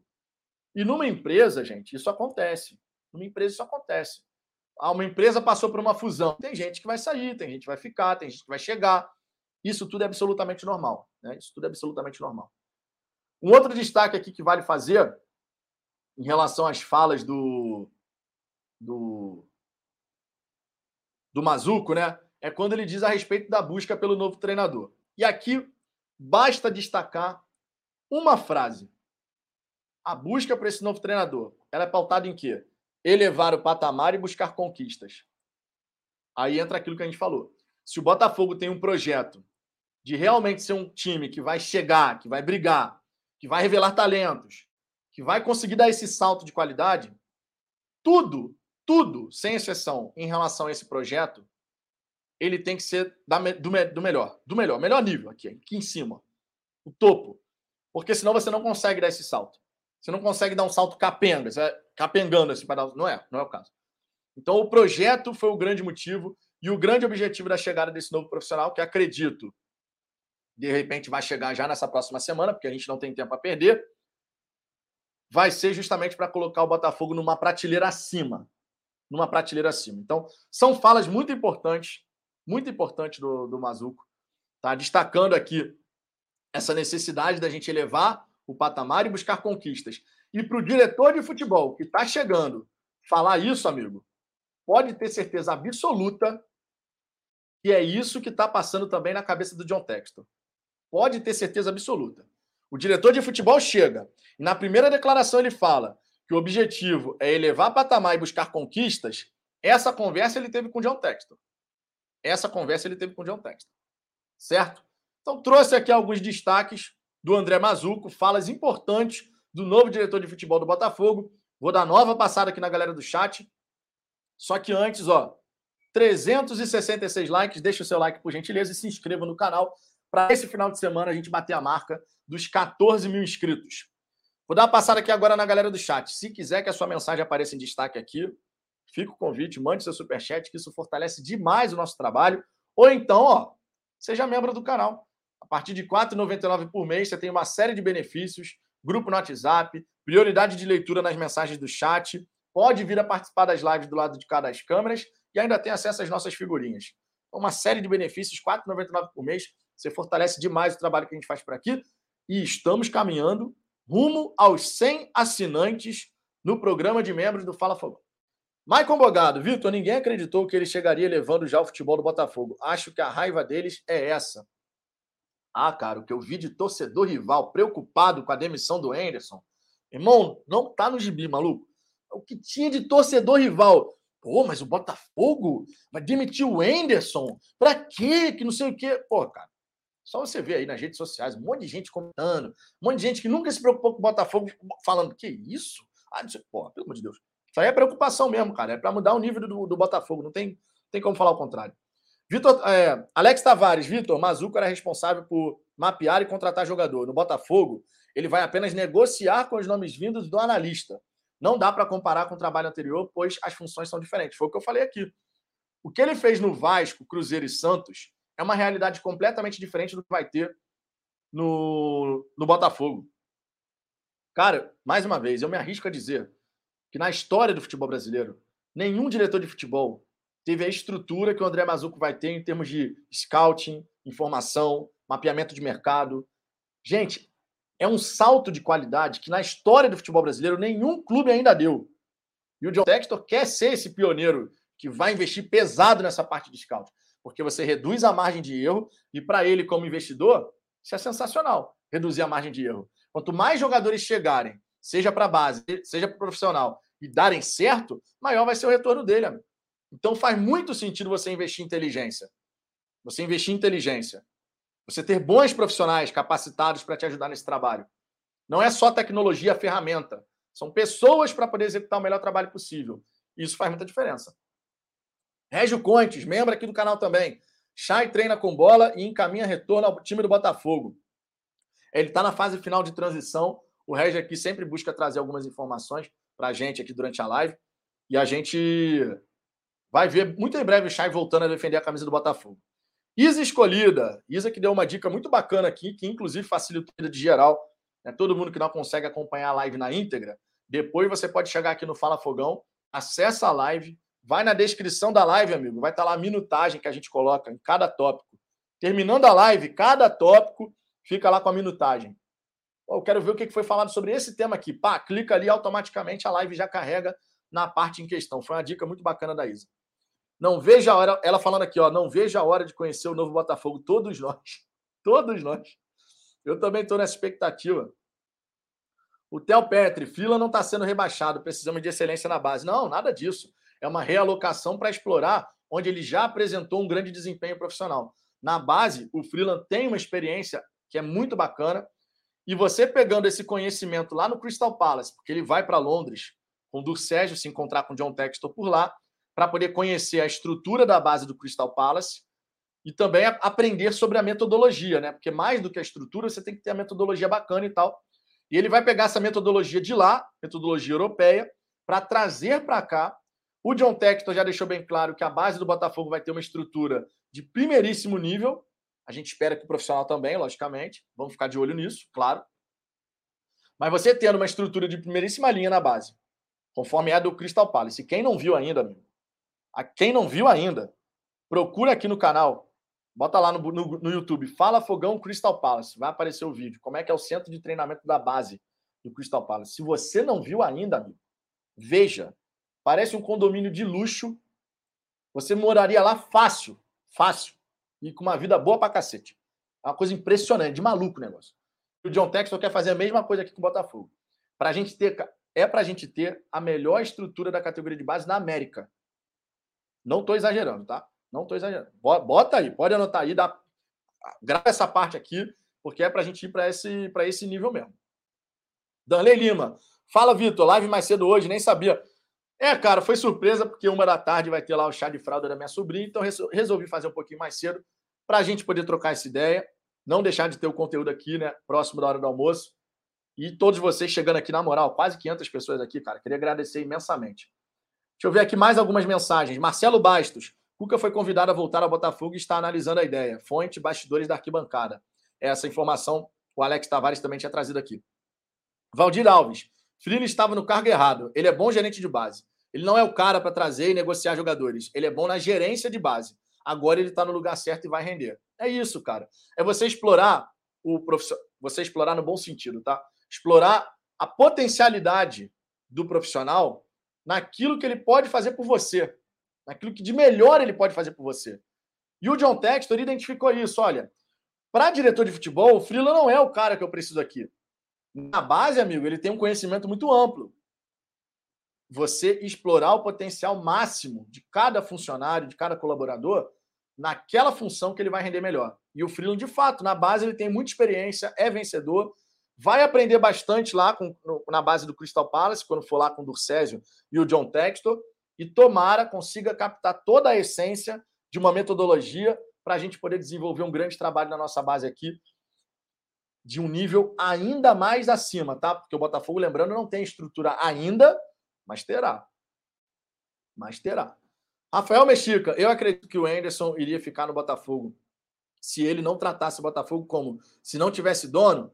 Agora o Botafogo tem e não é qualquer Montenegro, CEP, Mufarrege tudo que aconteceu, tudo que aconteceu nesse começo de temporada, pegando desde a primeira coletiva do Anderson, pegando lá no fim do ano, com o Anderson fazendo uma série de exigências para poder ficar, para poder continuar. E pegando também a, a próprio o fato do Anderson, segundo o John Textor, não está alinhado com essa questão de que, olha, é um projeto de longo prazo, não é só para vencer o próximo jogo. Segundo o PVC, isso rolou. O John Texton não estava satisfeito com essa questão do desalinhamento. Vocês devem ter reparado que depois daquela primeira entrevista do Anderson, quando ele falou, ele cobrou a questão de reforço, não sei o quê, primeiro, primeiro jogo contra o Boa Vista, dizendo que não estava lá para testar, tudo mais. Vocês devem ter percebido que ele mudou o tom, né? Depois, nas próximas coletivas, ele já ficou um tom mais. Não, a gente está aqui para experimentar, não sei o quê, papapá. Cara, é questão de projeto, gente. É questão de projeto. A gratidão pelo que o Anderson fez com a, pela gente. E o Botafogo fez por ele também, tá? O Botafogo fez muito pelo Anderson também. É uma via de mão dupla a questão da gratidão. Não é só a gratidão é só do nosso lado, não. O Anderson tem que ter muita gratidão também. Porque ele teve um infarto, aí ele teve essa oportunidade e agarrou com esse dente. E fez um excelentíssimo trabalho na Série B. Então, ele tá com o mercado de novo. Um time que de repente vai trocar o treinador agora, vai olhar para o Anderson e falar: pô, cara, o Anderson fez um grande trabalho no Botafogo. Tá livre no mercado, vou atrás dele. Isso pode acontecer. De repente, o Anderson pode pintar no Juventude, por exemplo, que vai jogar a Série A. O Juventude, que, se não me engano, dispensou o Jair Ventura, né? Demitiu o Jair Ventura. De repente, o Juventude pode olhar e falar: pô, das opções que estão no mercado, o Anderson é um bom nome, fez um grande trabalho no Botafogo, pode ser um treinador para a gente aqui nessa Série A. Então, ele está com o mercado novamente. E fez um grande trabalho, obviamente, isso tem um peso quando você vai conversar com uma outra equipe. Né? Então ele sai do Botafogo por cima, apesar de ter sido mandado embora, ele sai do Botafogo por cima. Um mercado aí possível para ele. Né? Então vamos, vamos aguardar e torcer para que ele tenha sucesso. Menos quando enfrentar o Botafogo, logicamente. Edivaldo Azevedo, a Flaprés aqui está se borrando de medo da, da chegada do Textor no Botafogo. A maioria dos títulos que eles têm foram ganhos com a ajuda ou da Globo ou dos juízes. Cara, tem muito torcedor de outros times se, se mordendo, isso é verdade. O que teve de torcedor de outros times comentando: meu Deus, mas ele demitiu o Anderson, não sei o quê, vai contratar quem, sabe? Porque o Botafogo agora, amigo, não é questão de vai contratar quem pensando num, treinador aqui que a gente costumava contratar. Preciso falar nomes, vocês sabem, né? Treinadores que a gente costumava contratar. Agora a gente está falando do Botafogo contratar uma comissão técnica, treinador, que vai estar tá aqui, não vai estar tá aqui, vai estar tá aqui. Então, obviamente, ó, existe uma preocupação, amigo. O único, vamos falar a verdade, os únicos que vão torcer incansavelmente pelo sucesso do Botafogo somos nós. Eu, vocês, todo, todo botafoguense. Tirando isso, amigo, vai ser a secação do cacete. E, ó, é bom a gente se acostumar, tá? Porque antes, antes, ninguém precisava sequer secar o Botafogo, vamos falar a verdade. O Botafogo se auto-sabotava. O Botafogo se auto-sabotava, o Botafogo tinha suas próprias dificuldades e não conseguia desempenhar e performar aquele futebol que a gente queria. Então ninguém precisava secar, o Botafogo já era o próprio problema. Certo? Não estou falando nenhum absurdo aqui. Só que agora, amigo, quando você passar a ser protagonista, quando você passar a chegar para brigar, podem se acostumar que vai ter um monte de torcedor de outras equipes, não só no futebol carioca, secando o Botafogo. Porque quando você passa a estar em evidência, é o natural de acontecer. Vamos ser realistas aqui. O natural de acontecer é isso. Quando você está em evidência, quando você está em evidência, você vai ser secado. O Atlético Mineiro foi assim no ano passado, o Flamengo foi assim em 2019, o Palmeiras na Libertadores, enfim, são vários exemplos. Quem está em evidência, Cruzeiro já foi, o Grêmio já foi, quem está em evidência é secado. E quem está em evidência normalmente, também tem esse lado da moeda, tá? Quem está em evidência normalmente, quem está ganhando, normalmente a torcida adversária começa a arrumar um monte de desculpa para justificar por que ganhou. O Atlético Mineiro ano passado, todo mundo assim, ah, o Atlético Mineiro ganhou porque teve uma penca de pênalti. O Flamengo, quando ganhou em 2019, teve 10 penalidades. O Atlético Mineiro ano passado teve 11. Um time que ataca mais, um time que pisa mais na área do adversário, naturalmente, ele corre mais o risco, entre aspas, de sofrer faltas dentro da grande área. Tiveram alguns pênaltis que não foram? Também acho que não. Também acho que teve. Mas sempre vai ter. O Túlio Maravilha tem uma frase que é perfeita em relação a isso, amigo. O vencedor comemora. O perdedor dá desculpa. Amigo, é simples assim. É simples assim. O Túlio Maravilha tem essa frase que é perfeita. O vencedor comemora, o perdedor dá desculpa. Ponto. É assim que funciona. É ou não é verdade? É assim que funciona. A frase do Túlio é, é atemporal e é perfeita, porque realmente resume como é que funciona o mundo do futebol. Certo? Eu ver aqui, ó. 456 likes, estamos indo bem pra cacete. Se você não se inscreveu ainda no Fala Fogão, está curtindo essa live, está curtindo essa resenha, se inscreva. A gente está a menos de 40 inscritos dos 14 mil. Menos de 40 inscritos dos 14 mil. Dá aquela moral, se inscreva aí no Fala Fogão e nos ajude nesse final de semana a bater essa marca tão importante, mais uma na história do canal. Se quiser que a sua mensagem apareça em destaque aqui na tela, mande seu superchat. Ou então seja membro aqui do Fala Fogão a partir de R$ 4,99 por mês. Uma série de benefícios e faz toda a diferença ajuda a manter a roda em movimento, a roda girando aqui no canal. Isso realmente fortalece pra caramba o trabalho que a gente vem fazendo por aqui. Lembrando que às 22 horas estaremos ao vivo aqui novamente, porque tem pré-jogo no Fala Fogão. Tem pré-jogo. Pré-jogo aqui no, no, no, Fala Fogão um dia antes da partida. E no Campeonato Carioca a gente só está fazendo pré-jogo nos clássicos, tá? Então fizemos contra o Fluminense, faremos contra o Vasco e depois contra o Flamengo. Aí na semifinal, né, fase final de campeonato, obviamente, qualquer que seja o adversário, a gente vai fazer. Então, acompanhe logo mais às 22 horas o pré-jogo de Botafogo e Vasco, inclusive já tem 12 mil ingressos vendidos lá em São Luís do Maranhão, esse clássico que vai ser disputado em São Luís. Já tem 12, 12 mil ingressos vendidos nessa, nessa para essa partida de domingo, tá? Só vou dar mais uma passada aqui nos comentários do chat, já aí vou para o nosso próximo destaque, que é falando sobre Luiz Castro. Tá? O nosso próximo destaque vai ser tudo a respeito de Luiz Castro, treinador português, que está conversando com o Botafogo e, segundo informações, é o favorito aí para assumir o Glorioso nesse novo projeto. Deixa eu ver aqui mais alguns comentários. Régio Contes, o clube já iniciou conversas com os empresários do profissional, tem expectativa por um final feliz, falando aqui a respeito do Luiz Castro. Né? E o Régio complementa. Se contratado, Luiz Castro deve causar uma mudança estrutural na equipe do Botafogo. Sem sombra de dúvida. Só isso não tem a menor dúvida em relação a isso. CL Edu, me desculpa, mas ouvi dizer que o Botafogo está atrás do Cuca. Tá de sacanagem. Ao invés de pensar em médio e longo prazo, se isso for verdade, pensam no Cuca. É, cara, o Cuca ele tem esse problema. Entre os treinadores brasileiros, ninguém vai duvidar de que se você chega, traz o Cuca, coloca alguns jogadores, bons jogadores, né? A gente sabe disso, bons jogadores na mão dele. A chance da gente brigar por conquistas rápido é muito grande. Só que a gente, de fato, tem que pensar não só nessa temporada, a gente tem que pensar, conforme o John Textor já falou, num projeto de longo prazo. E o Cuca, ele não se encaixa nessa situação. Tá? Ele não se encaixa. Esse é o ponto. Esse é o ponto. Porque o Cuca ele faz o trabalho de um ano, aí depois sai. Que foi o que ele fez no Atlético. Ninguém esperava a saída do Cuca na diretoria do Atlético, foi pega de surpresa até. Porque o Cuca chegou e falou: Ah, vou sair, quero ano sabático. E ele é assim. Mas isso é gestão de carreira, tá, gente? Isso é gestão de carreira. O Cuca faz isso de propósito. Ele sai enquanto está em alta. Ele não deixa a coisa virar negativamente. Ele sai em alta e depois ele escolhe qual é o próximo trabalho que ele vai fazer. O Cuca decidiu fazer gestão de carreira dessa maneira. Agora, o Botafogo, que quer ter um projeto de longo prazo, ele tem que avaliar todos os aspectos. Esse é um aspecto que tem que ser avaliado. Não é um profissional para fazer um trabalho de médio e longo prazo, não é a dele. A gestão de carreira do Cuca é diferente. E eu não duvido que o Cuca esteja, tentando, esteja pensando, pelo menos, não duvido que o Cuca esteja pensando em assumir o comando da seleção brasileira após a Copa do Mundo do Catar. Hoje, hoje, pensando, ah, o Tite vai sair, a CBF vai escolher um, um treinador brasileiro. Hoje, é incontestável o nome do Cuca. Não tem qualquer treinador hoje, brasileiro, com a saída do Tite da seleção brasileira, para assumir que não seja o Cuca.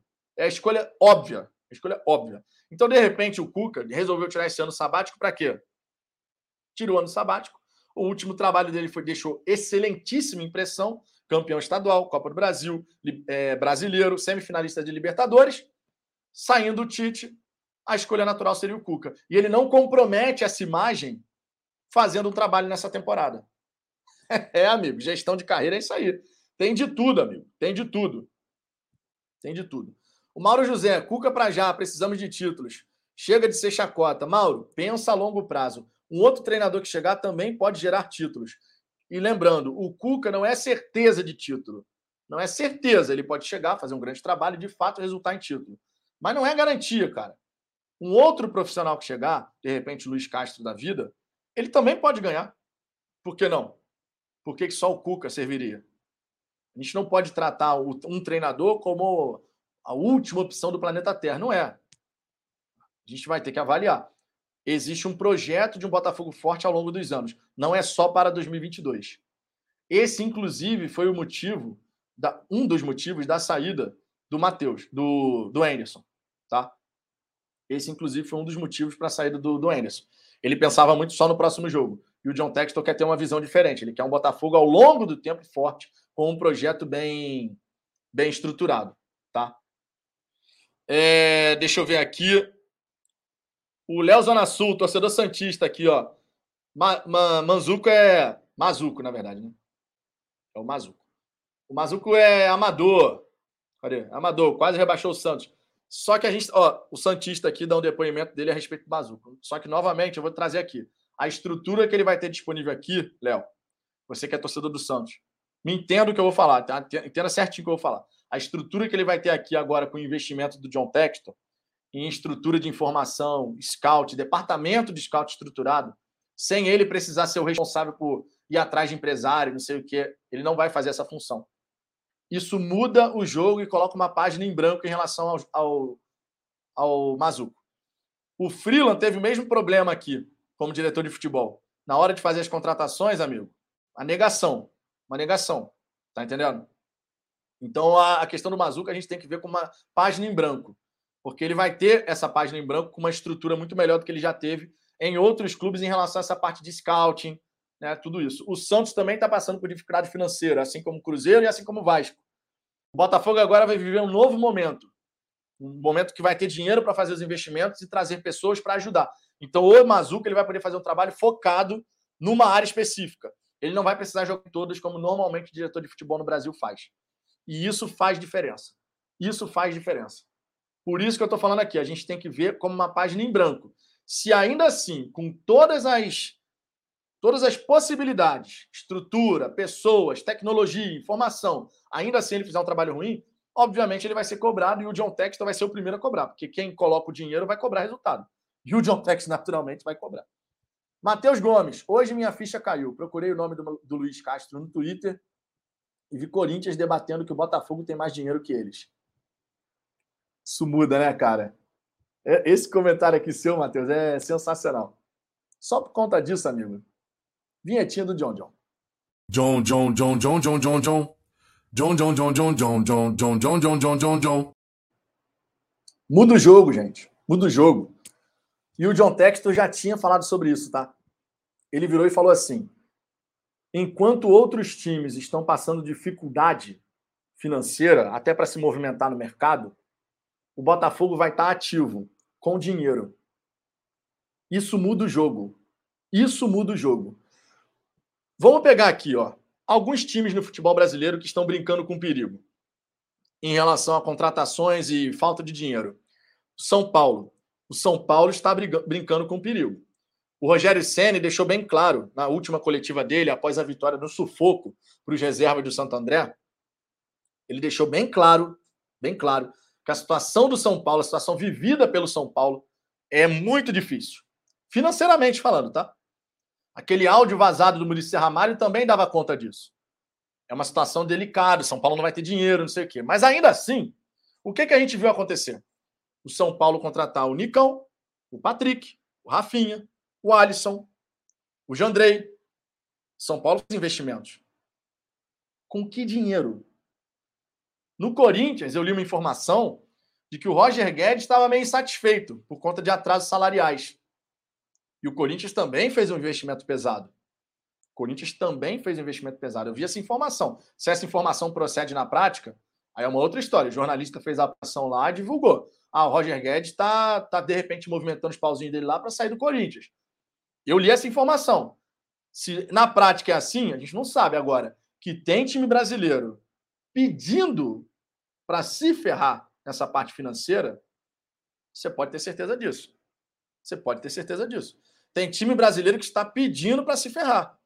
Está fazendo um investimento que não tem, para poder dar uma resposta para a torcida. E sem dinheiro, amigo, o salário atrasa. Salário atrasa, o caos vem. E quando o caos vem num campeonato brasileiro e um time grande começa a brigar para não cair, uma hora cai. E o São Paulo já faz algumas temporadas, por exemplo, está brigando para não cair. São Paulo já faz algumas temporadas está flertando, está ali flertando. Todo time grande que caiu começa assim. Fica flertado, Nunca cair, nunca caiu. O Cruzeiro era assim também. Torcida do Cruzeiro, time grande não cai, time grande não cai. Vai falar, caiu. Caiu. Então a gente tá. O John Texton, ele tem uma leitura muito correta em relação a esse mercado brasileiro. Muito correta. Enquanto os outros times estão com dificuldades, e isso é uma realidade do futebol brasileiro, tirando algumas exceções, o Botafogo vai estar ativo no mercado com dinheiro. E não só com dinheiro, mas com inteligência de mercado trazendo alguns jogadores que, de repente, outros times brasileiros sequer olharam, porque inteligência de mercado te proporciona isso. Então, esse é um ponto bem legal, cara. Esse é um ponto bem legal para a gente destacar aqui. Muito bacana. O Yuri Souza, fala, velho, você acha que o Fluminense também está nesse barco? O Fluminense, ele fez alguns investimentos, e eu confesso a vocês, quando o Fluminense começou a contratar Natan, 400 mil, aí tem Fred, tem Cano, tem Felipe Melo, tem não sei quem. Quando o Fluminense, William Bigode, o Fábio. Quando o Fluminense começou a trazer todos esses caras, o meu primeiro pensamento foi, cara, de onde está saindo dinheiro do Fluminense? Aí teve um torcedor do Fluminense que falou assim: não, mas o, o Fluminense ele conseguiu lá aquela questão do regime centralizado de execução. Beleza. Isso dá uma. Isso para de asfixiar o clube, porque você tem aqueles 20% e você já sabe que tem aquela previsão ali orçamentária. Mas ainda assim, amigo, ainda assim, a gente sabe que o Fluminense tem dificuldades financeiras. Eles conseguiram montar uma folha que é mais elevada, tem, tem obviamente a Libertadores, mas será que o Fluminense está contando com a premiação que pode ganhar com classificação para a fase de grupo da Libertadores? E se a fase de grupos não vier? Porque o Fluminense tem que passar por duas fases na pré-Libertadores ainda. Será que montou um time contando com a classificação para ter essa grana? Tem muito time que faz isso. Monta um time contando com uma certa coisa, depois aquilo ali não acontece, se enrolou. Não sei se é o caso do Fluminense. Mas normalmente no futebol brasileiro é assim que a banda toca. A banda toca no futebol brasileiro dessa forma. Você monta, depois vê como paga. O Botafogo já cansou de fazer isso. A diferença é que agora a gente não vai, vai, não vai depois ver como paga. A gente vai saber que vai ter como pagar e vai trazer os caras de um nível acima. Então a situação do Botafogo no mercado de transferências ela é confortável. Ela é confortável quando a gente compara com os nossos principais adversários no futebol brasileiro. O Botafogo está atrasado em relação a isso? Sim. Mas a gente está fazendo tudo ó, baseado em scouting, análise. Vai ter dinheiro para trazer os caras que não é o Barrandegui da vida. Não é a aposta do Uruguai, que ninguém nunca viu, e que nem a própria imprensa uruguai entendeu porque que o Botafogo contratou. Com uma análise completamente equivocada sobre o jogador. Então a gente vai ter que ver como é que vai ser esse movimento de mercado. A tendência é que sejam nomes bem interessantes. Por exemplo, o Gabriel Pires. O Gabriel Pires, que é do Benfica, mas está emprestado para o Algarafa. Esse cara é muito interessante para jogar no futebol brasileiro. Muito interessante. Muito interessante mesmo. Especialmente porque é um tipo de jogador que agregaria demais no, no que o, o, John Textor quer de visão para o jogo do Botafogo, o jogo que ele quer implementar no Botafogo.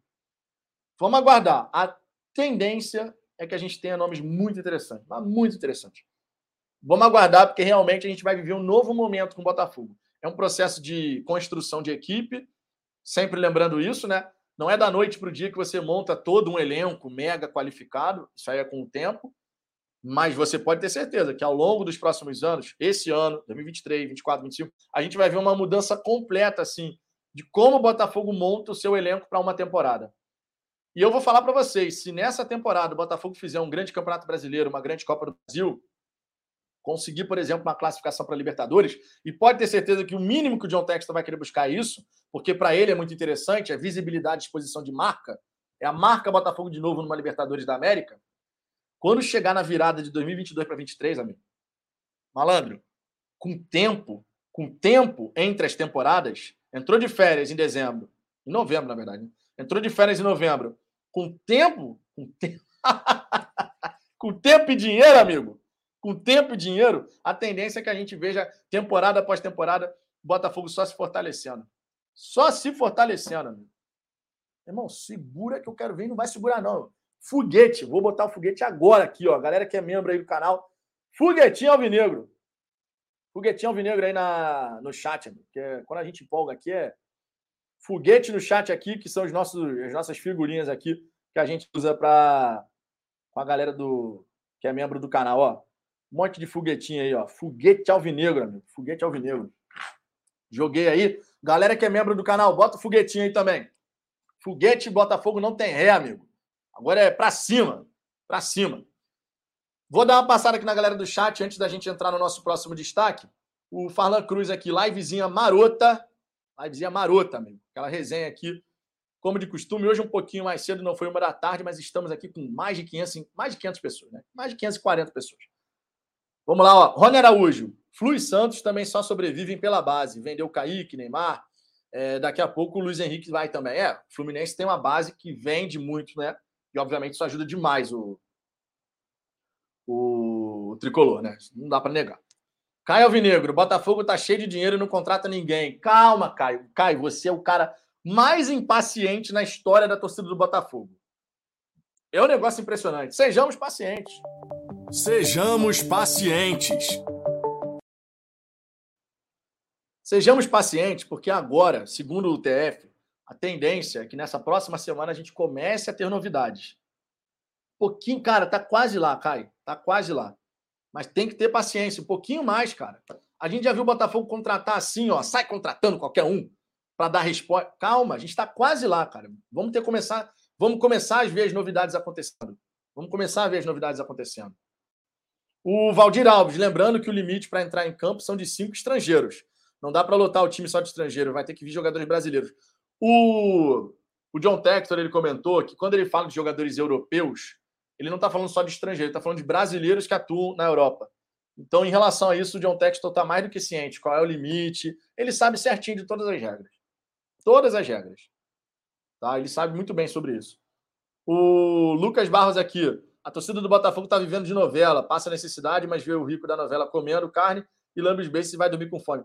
Vocês têm que ter um pouquinho mais de paciência, gente. Essa semana a gente deve ter novidade. O John Textor vai assinar o contrato definitivo e as coisas vão começar a andar. Antes, antes não estava tendo nenhuma novidade, porque todo o processo interno ainda estava ocorrendo. Entendeu? Agora, com o contrato definitivo assinado, as coisas vão começar a acontecer.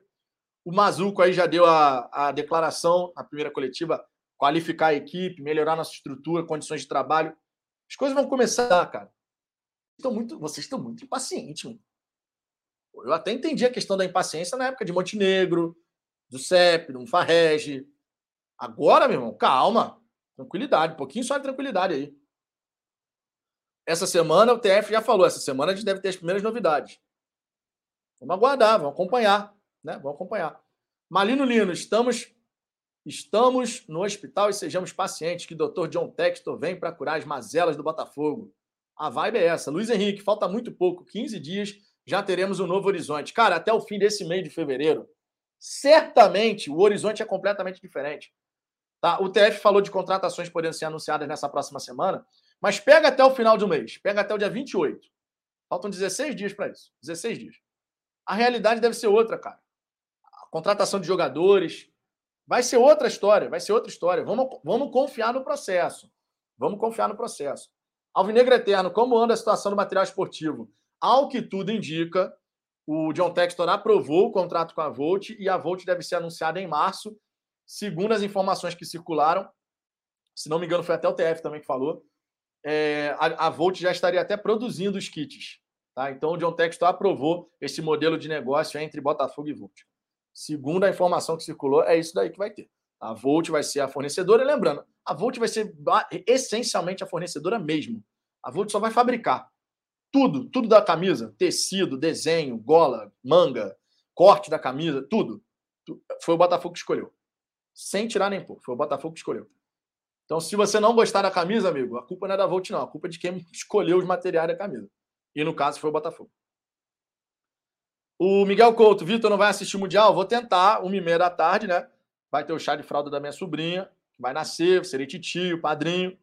Mas vou pedir lá para botarem, né? Para eu poder acompanhar a partida. Eu quero acompanhar a final. Todo mundo vai querer acompanhar a final né, do Mundial de Clubes. É... Valdir Alves, será a Volt? Vocês querem ver grife ou camisa do Botafogo? A grife é essa aqui, amigo. Eu concordo plenamente com isso. A grife está aqui. O que, o que aparece aqui desse lado aqui pode mudar o tempo inteiro para mim. Pode ser capa, puma, finta, fila, como já foi em várias vezes. A grife, ela tá aqui, amigo. Esse escudo aqui, o escudo mais bonito do mundo. Vamos aqui para o nosso próximo destaque, tá? Dê uma passada aqui de novo na galera do chat. Deixa eu trazer aqui o nosso próximo destaque, que é o Luiz Castro. Quem é o Luiz Castro e como ele se encaixa nos planos de John Textor? Para a gente poder entender um pouquinho mais aqui a respeito do treinador, né, o treinador português que está nos planos do Botafogo. O contrato dele com Aldo Rail se encerra em 30 de junho. Ele tem uma multa rescisória de um milhão de euros. E o time, né? O Aldo Rail não, não abre mão da multa. Esse é o grande X da questão, está tentando aí as negociações.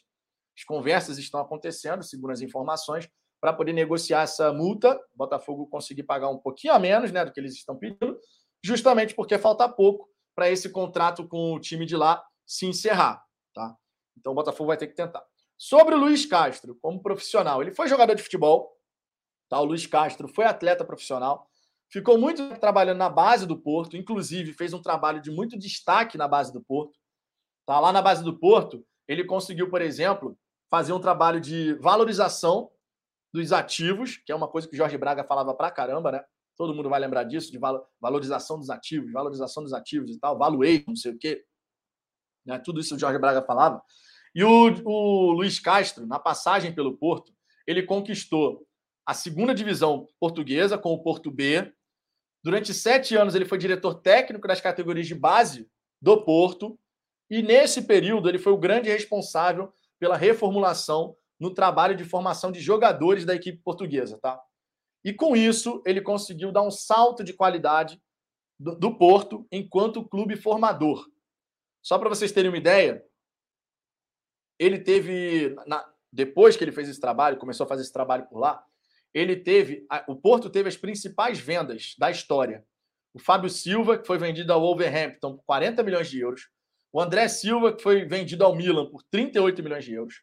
O Ricardo Pereira, que foi negociado com o Leicester por 22 milhões de euros. O Diego Dalot, que foi vendido ao Manchester por 22 milhões de euros também. Então, o trabalho que ele fez né, nas divisões de base do Porto, como diretor técnico das divisões de base do Porto, durante um bom período aí, sete anos que ele ficou como diretor de base e tal. Ele passou dez anos no Porto e tal. Ele conseguiu dar esse salto de qualidade e o Porto conseguiu valorizar a sua base. Esse, obviamente, foi um ponto bem importante, né? Porque o John Textor é um ponto bem importante da gente destacar, porque o John Textor ele tem essa visão, ele tem essa visão da base, né? Não é segredo para ninguém isso. Não é segredo para ninguém isso. Ele tem essa visão de base e tudo mais. Aí você pode falar, pô, pô, por que, que o Botafogo vai atrás de um cara que foi tão destacado na base? Aí a gente vai seguir aqui adiante, porque tem as outras informações, tá? O Luiz Castro, ele foi treinador do Shakhtar, da Ucrânia, foi campeão ucraniano, conseguiu chegar na semifinal da Liga Europa, tá? competição europeia, teve confrontos contra o Real Madrid, venceu as duas partidas no Santiago Bernabéu por 3 a 2 na Ucrânia por 2 a 0 teve confrontos pesados a nível europeu, é um treinador de licença UEFA Pro, que é a principal licença, que permite trabalhar nas principais ligas europeias. E, além disso, ele tem uma ideia de jogo, um conceito de jogo, que ajuda a valorizar todos os atletas. Tá? O Luiz Castro é um tipo de treinador que gosta de sair jogando, saída de três, uma saída trabalhada, saída que envolve não apenas os jogadores de linha, mas também os próprio, o próprio goleiro. Tem no volante, tem no volante o principal ponto ali de sustentação. Ele realmente olha o volante assim como um cara diferenciado. Cara diferenciado. Tem que ser um cara diferenciado para poder fazer todo o jogo circular. Todo o jogo circular. É um treinador que gosta de explorar largura de campo, ou seja, colocar os extremos bem abertos para poder abrir o campo. Cinco homens no ataque, chega com bastante gente no campo de ataque. Ou seja, gosta de povoar o campo de defesa adversário, mas não se limita a isso. Não se limita a isso. Ele já deu uma declaração, por exemplo, dizendo que se o time, se o elenco não oferece aquelas condições para ele poder implementar esse estilo de jogo, ele vai fazer mudanças, ele vai adaptar as suas ideias. Só que o mais interessante aqui, para a gente destacar em relação a essas ideias do treinador, é que ele busca através do estilo de jogo, um estilo de jogo que seja bonito, vistoso, ele busca valorizar todos os atletas, todos os atletas que vão para jogo, que vão entrar na partida. E aqui eu vou trazer para vocês, eu vi aqui que teve superchat, já já eu vou ler, só deixa eu trazer essa, essas duas, essa, essa essas aspas do Luiz Castro. Se liga só no que, que ele falou. Abre aspas. O treinador muitas vezes é contratado para ser campeão e os torcedores querem que sejamos campeões. Eu estou de acordo. Deixando bem claro. O treinador muitas vezes é contratado para ser campeão e os torcedores querem que sejamos campeões. Eu estou de acordo. Palavras do Luiz Castro. Porque também quero ser campeão. Só que, para além de ser campeão, tenho que desenvolver os meus jogadores e a administração precisa, no final do ano, ter rentabilidade. Então, tenho que apresentar à minha administração um jogo de qualidade e de inserção nos meus jogadores. Pode ser um jogo mais direto, mas aí não vai dar desenvolvimento aos meus jogadores. Pelo menos não aos que jogam no meio de campo. Ou seja, aquele jogo de ligação direta, ele é completamente contra. E era o que estava acontecendo no Botafogo, certo? O Botafogo não tinha meio de campo, o que, que acontecia? Ligação direta da zaga lá para a ponta, para uma outra, para o ataque, enfim. A gente via isso acontecer. Então ele está trazendo esse destaque aqui. E ele continua. Então gosto desse jogo apoiado e da estética do jogo. Ou seja, um jogo mais bonito de se ver. Porque eu gosto da, estética, mas também porque sei que esse tipo de jogo pode levar à rentabilidade. Ou seja, nessa fala daqui, o Luiz Castro, ele deixa bem claro e bem evidente. A ideia dele não é só ganhar a próxima partida, que é o que o John Textor estava falando, que ele enxergava no Anderson Moreira. A questão de só ganhar o próximo jogo. O foco era, não interessa como, eu preciso ganhar essa partida. Não interessa como. Não interessa se eu só vou fazer ligação direta, não interessa se eu vou ficar afundado na minha defesa, não interessa. O objetivo era vencer o próximo jogo. E a visão do, do John Textor é mais ampla. Por isso o nome do Luiz Castro está sendo cogitado. Por isso o nome do Luiz Castro está sendo cogitado. Porque quando a gente, quando a gente fala dessa, pega essa fala aqui do Luiz Castro e olha tudo que ele comentou, eu quero ser campeão, os torcedores querem que a gente, que a gente seja campeão e eu também quero. Mas eu também preciso entregar à administração rentabilidade. Ou seja, eu preciso fazer com que os meus jogadores, todos eles, sem exceção, consigam se valorizar. Se eu comprei um jogador por 5 milhões, eu tenho que vender por 20. Se eu comprei por 15, eu tenho que vender por 30. Porque eu tenho que entregar resultado para minha administração. Então ele faz o estilo de jogo girar também em torno desse objetivo de valuation, de valorização dos atletas. Que é um ponto que o Jorge Braga comentou muito na última temporada. Todo mundo vai lembrar. O valuation dos jogadores, os ativos, os jogadores são ativos.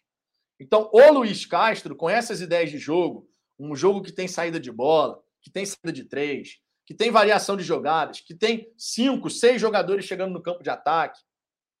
Tudo isso é para quê? Para a bola circular, para todos os jogadores participarem dessa construção de jogo e dessa maneira todos eles podem se desenvolver e se valorizar perante o mercado. Realmente faz sentido.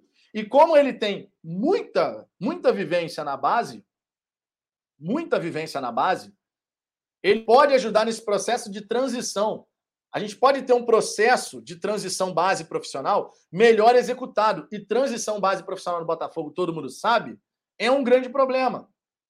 O Luiz Castro ele tem a vivência de um lado e a vivência do outro. Ele tem a vivência tanto como diretor técnico da base, foi campeão pelo Porto na base e tal, ajudou na valorização dos ativos. O Porto começou a vender muito mais por, valor, por valores muito superiores. Mas também, quando foi treinador na Ucrânia, foi campeão e trabalhou com 11, 12 brasileiros na Ucrânia. Então ele já se habituou a trabalhar com jogador brasileiro. Tem vários elementos que sustentam a escolha do Luiz Castro. Vários elementos. Deixa eu dar uma passada aqui na galera do chat. Temos dois superchats aqui. O Alex Tavares, ó. O contrato dele vence em maio, consegue apurar. Segundo o Transfer Market, o contrato do Luiz Castro vence em 30 de junho. Em 30 de junho de 2022, tá? Segundo o Transfer Market. Alex, obrigado pelo superchat. Eu vou colocar a vinhetinha já já. Antes, vou passar aqui também pela, pelo superchat do Nelson. Demissão do técnico foi necessária. Somos gratos com ele, mas agora é outra administração. Luiz Fernando não pode mais jogar no Botafogo.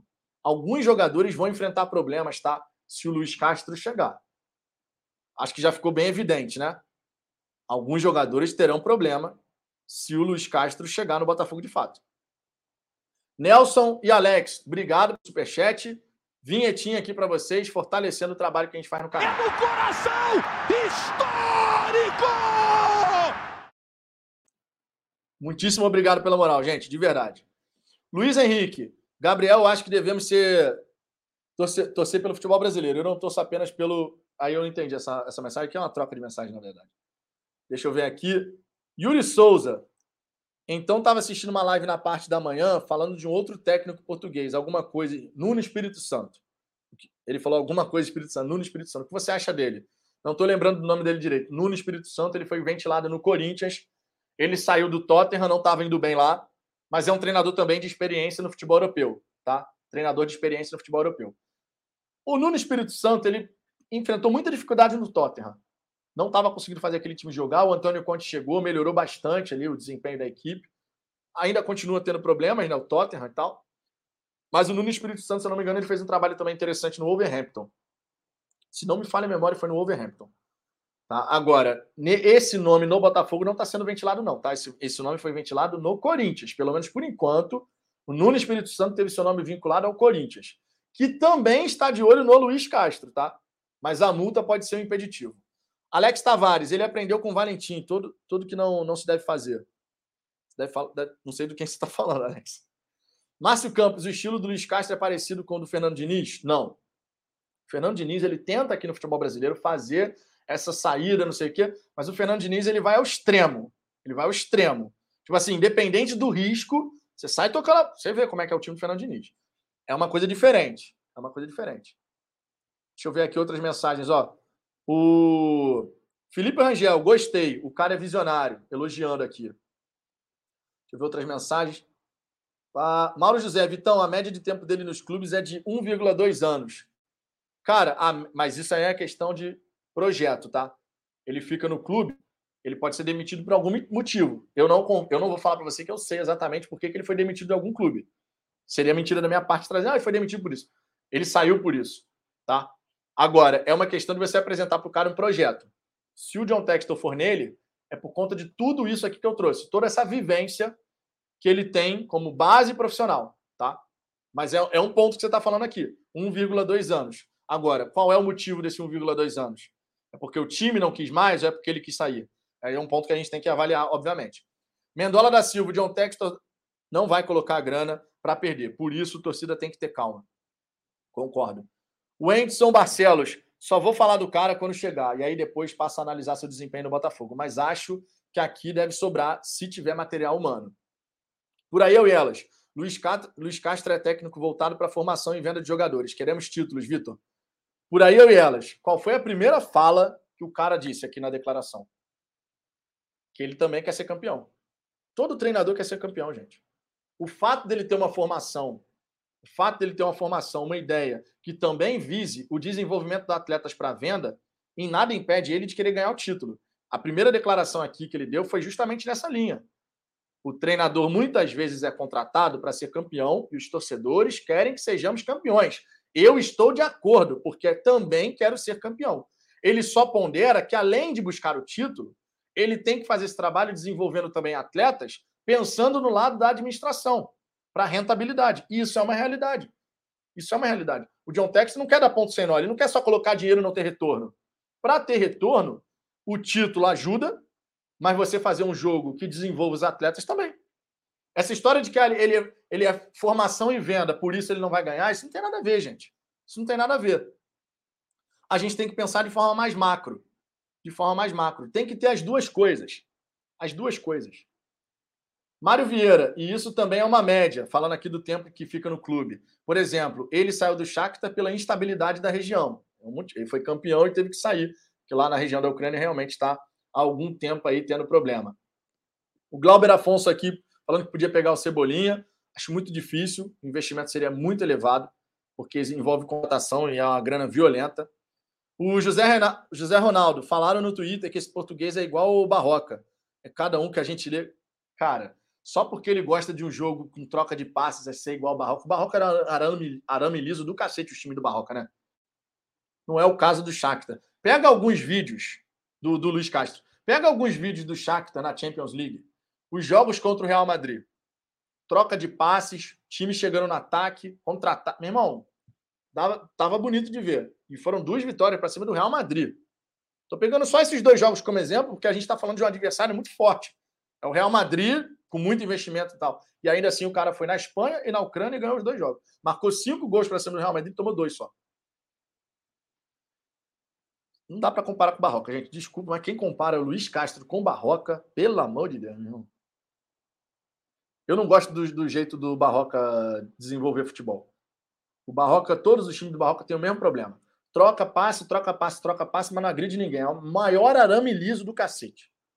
Luiz Henrique. O Zagallo formou na base todo o time em 66 para ser campeão em 67 e 68 e ajudou muito em 70 para a conquista da Copa do Mundo. Trabalho de base é muito importante. O Botafogo já teve um trabalho de base é, revelando muitos talentos. Que a gente possa voltar a ter esse nível de trabalho. Esse é o grande X da questão. O canal 7 Alvinegra. Essa foi foda. Luiz Castro é igual a Barroca PQP. Porra, não dá, né, cara? Scout do Crystal Palace, que ganha título e jogo é futebol. O que ganha título e jogo é futebol reativo. Esse cara não se cria no Brasil. Pô, cara, pelo amor de Deus. O que ganha título e jogo é futebol reativo. Só esses o Guardiola é o quê, então? O Guardiola implementa o estilo de jogo reativo, gente. Vamos parar com essa de que só um estilo de jogo vai dar título. O estilo de jogo reativo pode te dar o título, o estilo de, estilo de jogo propositivo também, cara. O que ganha título e jogo é futebol reativo? Você cravando que no Brasil só ganha, só ganha título assim. O que, que o Flamengo fez em 2019, gente? Não, pelo, pelo, pelo amor de Deus, gente. Fala sério. Flamengo em 2019 era reativo? Era extremamente propositivo. O Atlético Mineiro era reativo? O Atlético Mineiro era agressivo pra cacete, gente. Pô, bobagem essa, né? Reativo é o único estilo de jogo, por isso o Luiz Castro não se criaria. Pô, não dá, cara. Não é só um estilo de jogo que ganha título. O Palmeiras é reativo, tá ganhando título. O Atlético Mineiro não foi reativo, muito pelo contrário. O Atlético Mineiro na final do, da Copa do Brasil, ao longo de todo o Campeonato Brasileiro, passou o carro, meu irmão. Passou o carro. O do Flamengo em 2019 também passou o carro em todo mundo. E não era reativo. E não era reativo. O Palmeiras é o exemplo de time reativo que ganhou. Agora, falar que no Brasil só dá para ganhar assim, não dá não, cara. Não dá não, sério mesmo. Essa, essa daí, essa daí, eu discordo plenamente. Vocês podem discordar de mim, mas eu discordo plenamente. Essa daí não dá, não, pô. No Brasil não vai se criar porque que ganha reativo. Não. Tem vários exemplos de time que não foi reativo e ganhou. Vários, vários. O futebol brasileiro tem vários. Vários. O Cruzeiro, quando ganhou, era reativo? O Cruzeiro, quando ganhou o Copa do Brasil, não sei o que era reativo. O Grêmio era reativo. O Flamengo, o Atlético Mineiro. Nessa história aí, o Corinthians foi reativo. Corinthians, de fato, reativo o Atlético Paranaense reativo e o Palmeiras. Tem exemplo dos dois lados, não é só um estilo que ganha, ganha jogo. Não é só um estilo que ganha jogo. Mário Vieira. Vitor, será que a conversa com o Luiz realmente está bem avançada? Cara, a informação que eu li no GE, inclusive, teve um podcast também do GE. Ah, eu estava escutando ontem à noite. Estava falando que, meu irmão, o foco é o Luiz Castro. O foco é o Luiz Castro. Que as conversas estão avançando e que realmente é o treinador que, tá, que o John Texton está querendo para o projeto. O foco é o Luiz Castro. Se vai fechar ou não é outra história. Tem a multa rescisória de um milhão de euros, né? dá, na, dá na casa dos 6 milhões e pouco de reais, 7 milhões talvez de reais. Então o Botafogo está tentando né, tirar essa história do caminho, ou pelo menos reduzir. Mas o Aldo Rail lá está fazendo um jogo duro do cacete. Não está querendo liberar dessa maneira de jeito nenhum. Patrícia Soares, Vitor, impressão, a impressão que tenho é que vocês vão ser o. Como é que é? Investir vai querer retorno, vai querer mesmo é vender jogador. Vitor, a impressão que tenho é que vai ser como o Red Bull. O cara vai investir. Que ele vai querer ter o retorno é óbvio, óbvio, gente. Não dá para achar que ele não vai querer ter o retorno. Não, não sejamos inocentes, né? O cara vai botar dinheiro, vai montar o time. Ele pode ter retorno com títulos, porque dá premiação, ele pode ter retorno chegando sempre nas fases mais agudas de todas as competições. Tudo isso dá retorno. Ele pode vender jogador, que obviamente dá muito retorno. Ele, ele quer o retorno, ele é investidor, gente. O investidor não bota dinheiro para ficar perdendo. Retorno ele vai querer ter, isso é fato. Quanto a isso, não dá nem para a gente duvidar que um dos objetivos do Tector é ter retorno. E faz todo sentido. Outra aspas aqui do, do Luiz Castro, para vocês entenderem melhor essa visão dele, né? quando ele fala aqui que ele tem que desenvolver os atletas né, para que possam valorizar e vender por um valor acima, justamente para poder ter. O... Você quer o resultado esportivo, mas você também tem que dar o resultado gerencial. Olha lá. Abre aspas. Temos ativos que compramos por 5 milhões e precisamos vender por 20. Ou que compramos por 20 e precisamos vender por 50.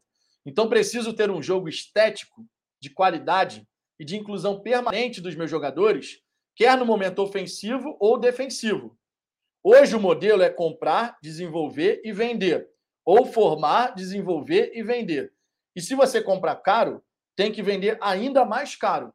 E isso é verdade. Se o John Textor eventualmente colocar 15 milhões, 20 milhões de reais no atleta, ele vai querer vender por quê? Por 60, por 80, por 100. Normal. Né? Normal. Isso aqui é um ponto importante. Esse daqui é um ponto importante. Tá? Então, o fato de você ter que desenvolver um jogo. Ele fala aqui, ó. Preciso ter um jogo estético, ou seja, um jogo bacana, bonito, né? Toque de bola, de qualidade e de inclusão permanente dos meus jogadores, quer no momento ofensivo ou do defensivo. Ele simplesmente aqui está sinalizando que ele vai querer ter um jogo intenso pra caramba, onde toda a equipe vai ter que participar. Não é o nosso. Eu, pelo menos, adoraria ver o Botafogo jogando dessa maneira seja na fase defensiva, seja na fase ofensiva, você tem um jogo que envolva todas as equipes, todos os jogadores. É ou não é? E eu adoraria ver o Botafogo jogando assim. Tomara que a gente possa ver o Botafogo jogando assim. Gosto, gosto das ideias. Gosto muito das ideias, de verdade. Gosto muito das ideias. Não sei vocês, mas assim, pegando as falas dele, a ideia de desenvolver um jogo bonito, toque de bola, né, com a equipe participando, gosto das ideias. Mas aqui fica o destaque. Alguns jogadores desse elenco do Botafogo, caso o Luiz Castro seja contratado, vão rodar. Na minha opinião, está bem evidente. Se para o Luiz Castro, o volante, um volante que joga, sabe, participa, se para o Luiz Castro, um volante é uma peça-chave, amigo, não preciso nem dizer que tem volante no Botafogo, não preciso nem dar nome aqui, vocês já sabem. Né? Vocês aí no chat vão falar. Qual volante do Botafogo hoje vocês manteriam? Pensando no Luiz Castro, que usa o volante como um ponto central para poder ó, participar do jogo, acalmar, vem aqui em mim, roda, não sei o quê. Hoje, dos volantes que a gente tem, só o Breno ficaria, na minha opinião. Dos volantes que a gente tem, só o Breno. Pegando essa questão do Luiz Castro, de que ele quer um volante de fato faça essa bola circular, que tenha qualidade, que participe. Só o Breno. Me desculpe, mas é só o Breno. Do elenco hoje, só o Breno. Do elenco hoje, só o Breno. Então, assim, a chegada do treinador pode mudar muita coisa no grupo de jogadores do Botafogo, tá? Porque o treinador vai querer implementar a ideia de jogo dele dessa forma, time participando, rodando a bola para lá, para cá, não sei o quê, movimentação, chegada no ataque, com um bom número de jogadores. E para isso você tem que ter gente que saiba jogar futebol. Hoje é só o Breno. Hoje, do, dos volantes que a gente tem, é só o Breno. Tá? Só o Breno. Todos os outros, volante de contenção, volante que só fica ali atrás para desarmar, o Luiz Castro, esse tipo de jogador não vai não vai não vai vingar com com, com o Luiz Castro se ele vier a, a jogar no, no, a treinar o Botafogo. O Alex Tavares aqui nada impede vender e ganhar título. Eu concordo, nada impede. Uma coisa não, não impede a outra. E o objetivo, obviamente, se você tá. Se você quer vender bem, vamos combinar que os, os times que estão com jogadores mais em evidência são os times que ganham, são os times que chegam. Você consegue um valor ainda maior pela transferência, porque o time está brigando, está nas principais competições. O ganhar e vender, ele vai andar lado a lado. Ganhar e vender vai ganhar lado a lado. Pode ter certeza disso. O título não é uma ciência exata. Não dá para a gente cravar quando vai acontecer mas que ele vai acontecer, isso eu tenho certeza. Em algum momento o Botafogo vai começar a emplacar. Pode ter certeza disso. Galera, dei uma passada boa aqui em relação a esse tema, tá? Eu tenho meu horário aqui, né, por conta do chá de fralda da minha sobrinha. Vamos aqui só para esse último ponto que eu ia abordar com vocês, tá? E esse último ponto é, é justamente em relação à dívida, né? Só uma passada rápida aqui. A gente nem precisa aqui colocar o bannerzinho, porque eu confesso que eu baixei aqui, mas não estou achando. Mas vamos lá. O Botafogo conseguiu um acordo para reduzir a dívida com o governo de 466 milhões de reais para 190 milhões de reais. É uma redução de 59% na dívida tributária do Botafogo. Né, a gente já sabia que o Botafogo tinha conseguido essa redução, mas é agora né, uma redução considerável, cara.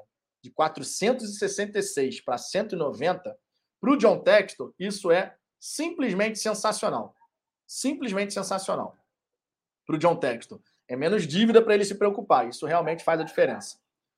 Galera, eu vou ter que encerrar essa live aqui um pouquinho mais cedo, porque conforme todo mundo que está acompanhando Fala Fogão, tem o chá de fralda da minha sobrinha que está para nascer. Já vai dar quase uma da tarde aqui, eu já estou atrasado. Vai ficar marcado também na história desse dia, quando eu for contar esse dia para minha sobrinha. No seu chá de fralda, eu cheguei atrasado. Titi chegou atrasado. Mas eu tenho que ir aqui agora. Mas às 22 horas, às 22 horas, cheguem aqui no Fala Fogão, porque a gente vai ter aquela resenha pré-jogo de Botafogo e Vasco. Então já fica esse convite. Se inscrevam, deixem o like. Minha cachorra aqui está começando a ficar ensandecida porque quer comer. E assim a gente encerra mais uma resenha aqui nessa hora do almoço. Estaremos mais tarde juntos às 22 horas. Então aguardo vocês por aqui, certo? Um grande abraço para todo mundo, ó. Um beijo no coração de vocês e fui!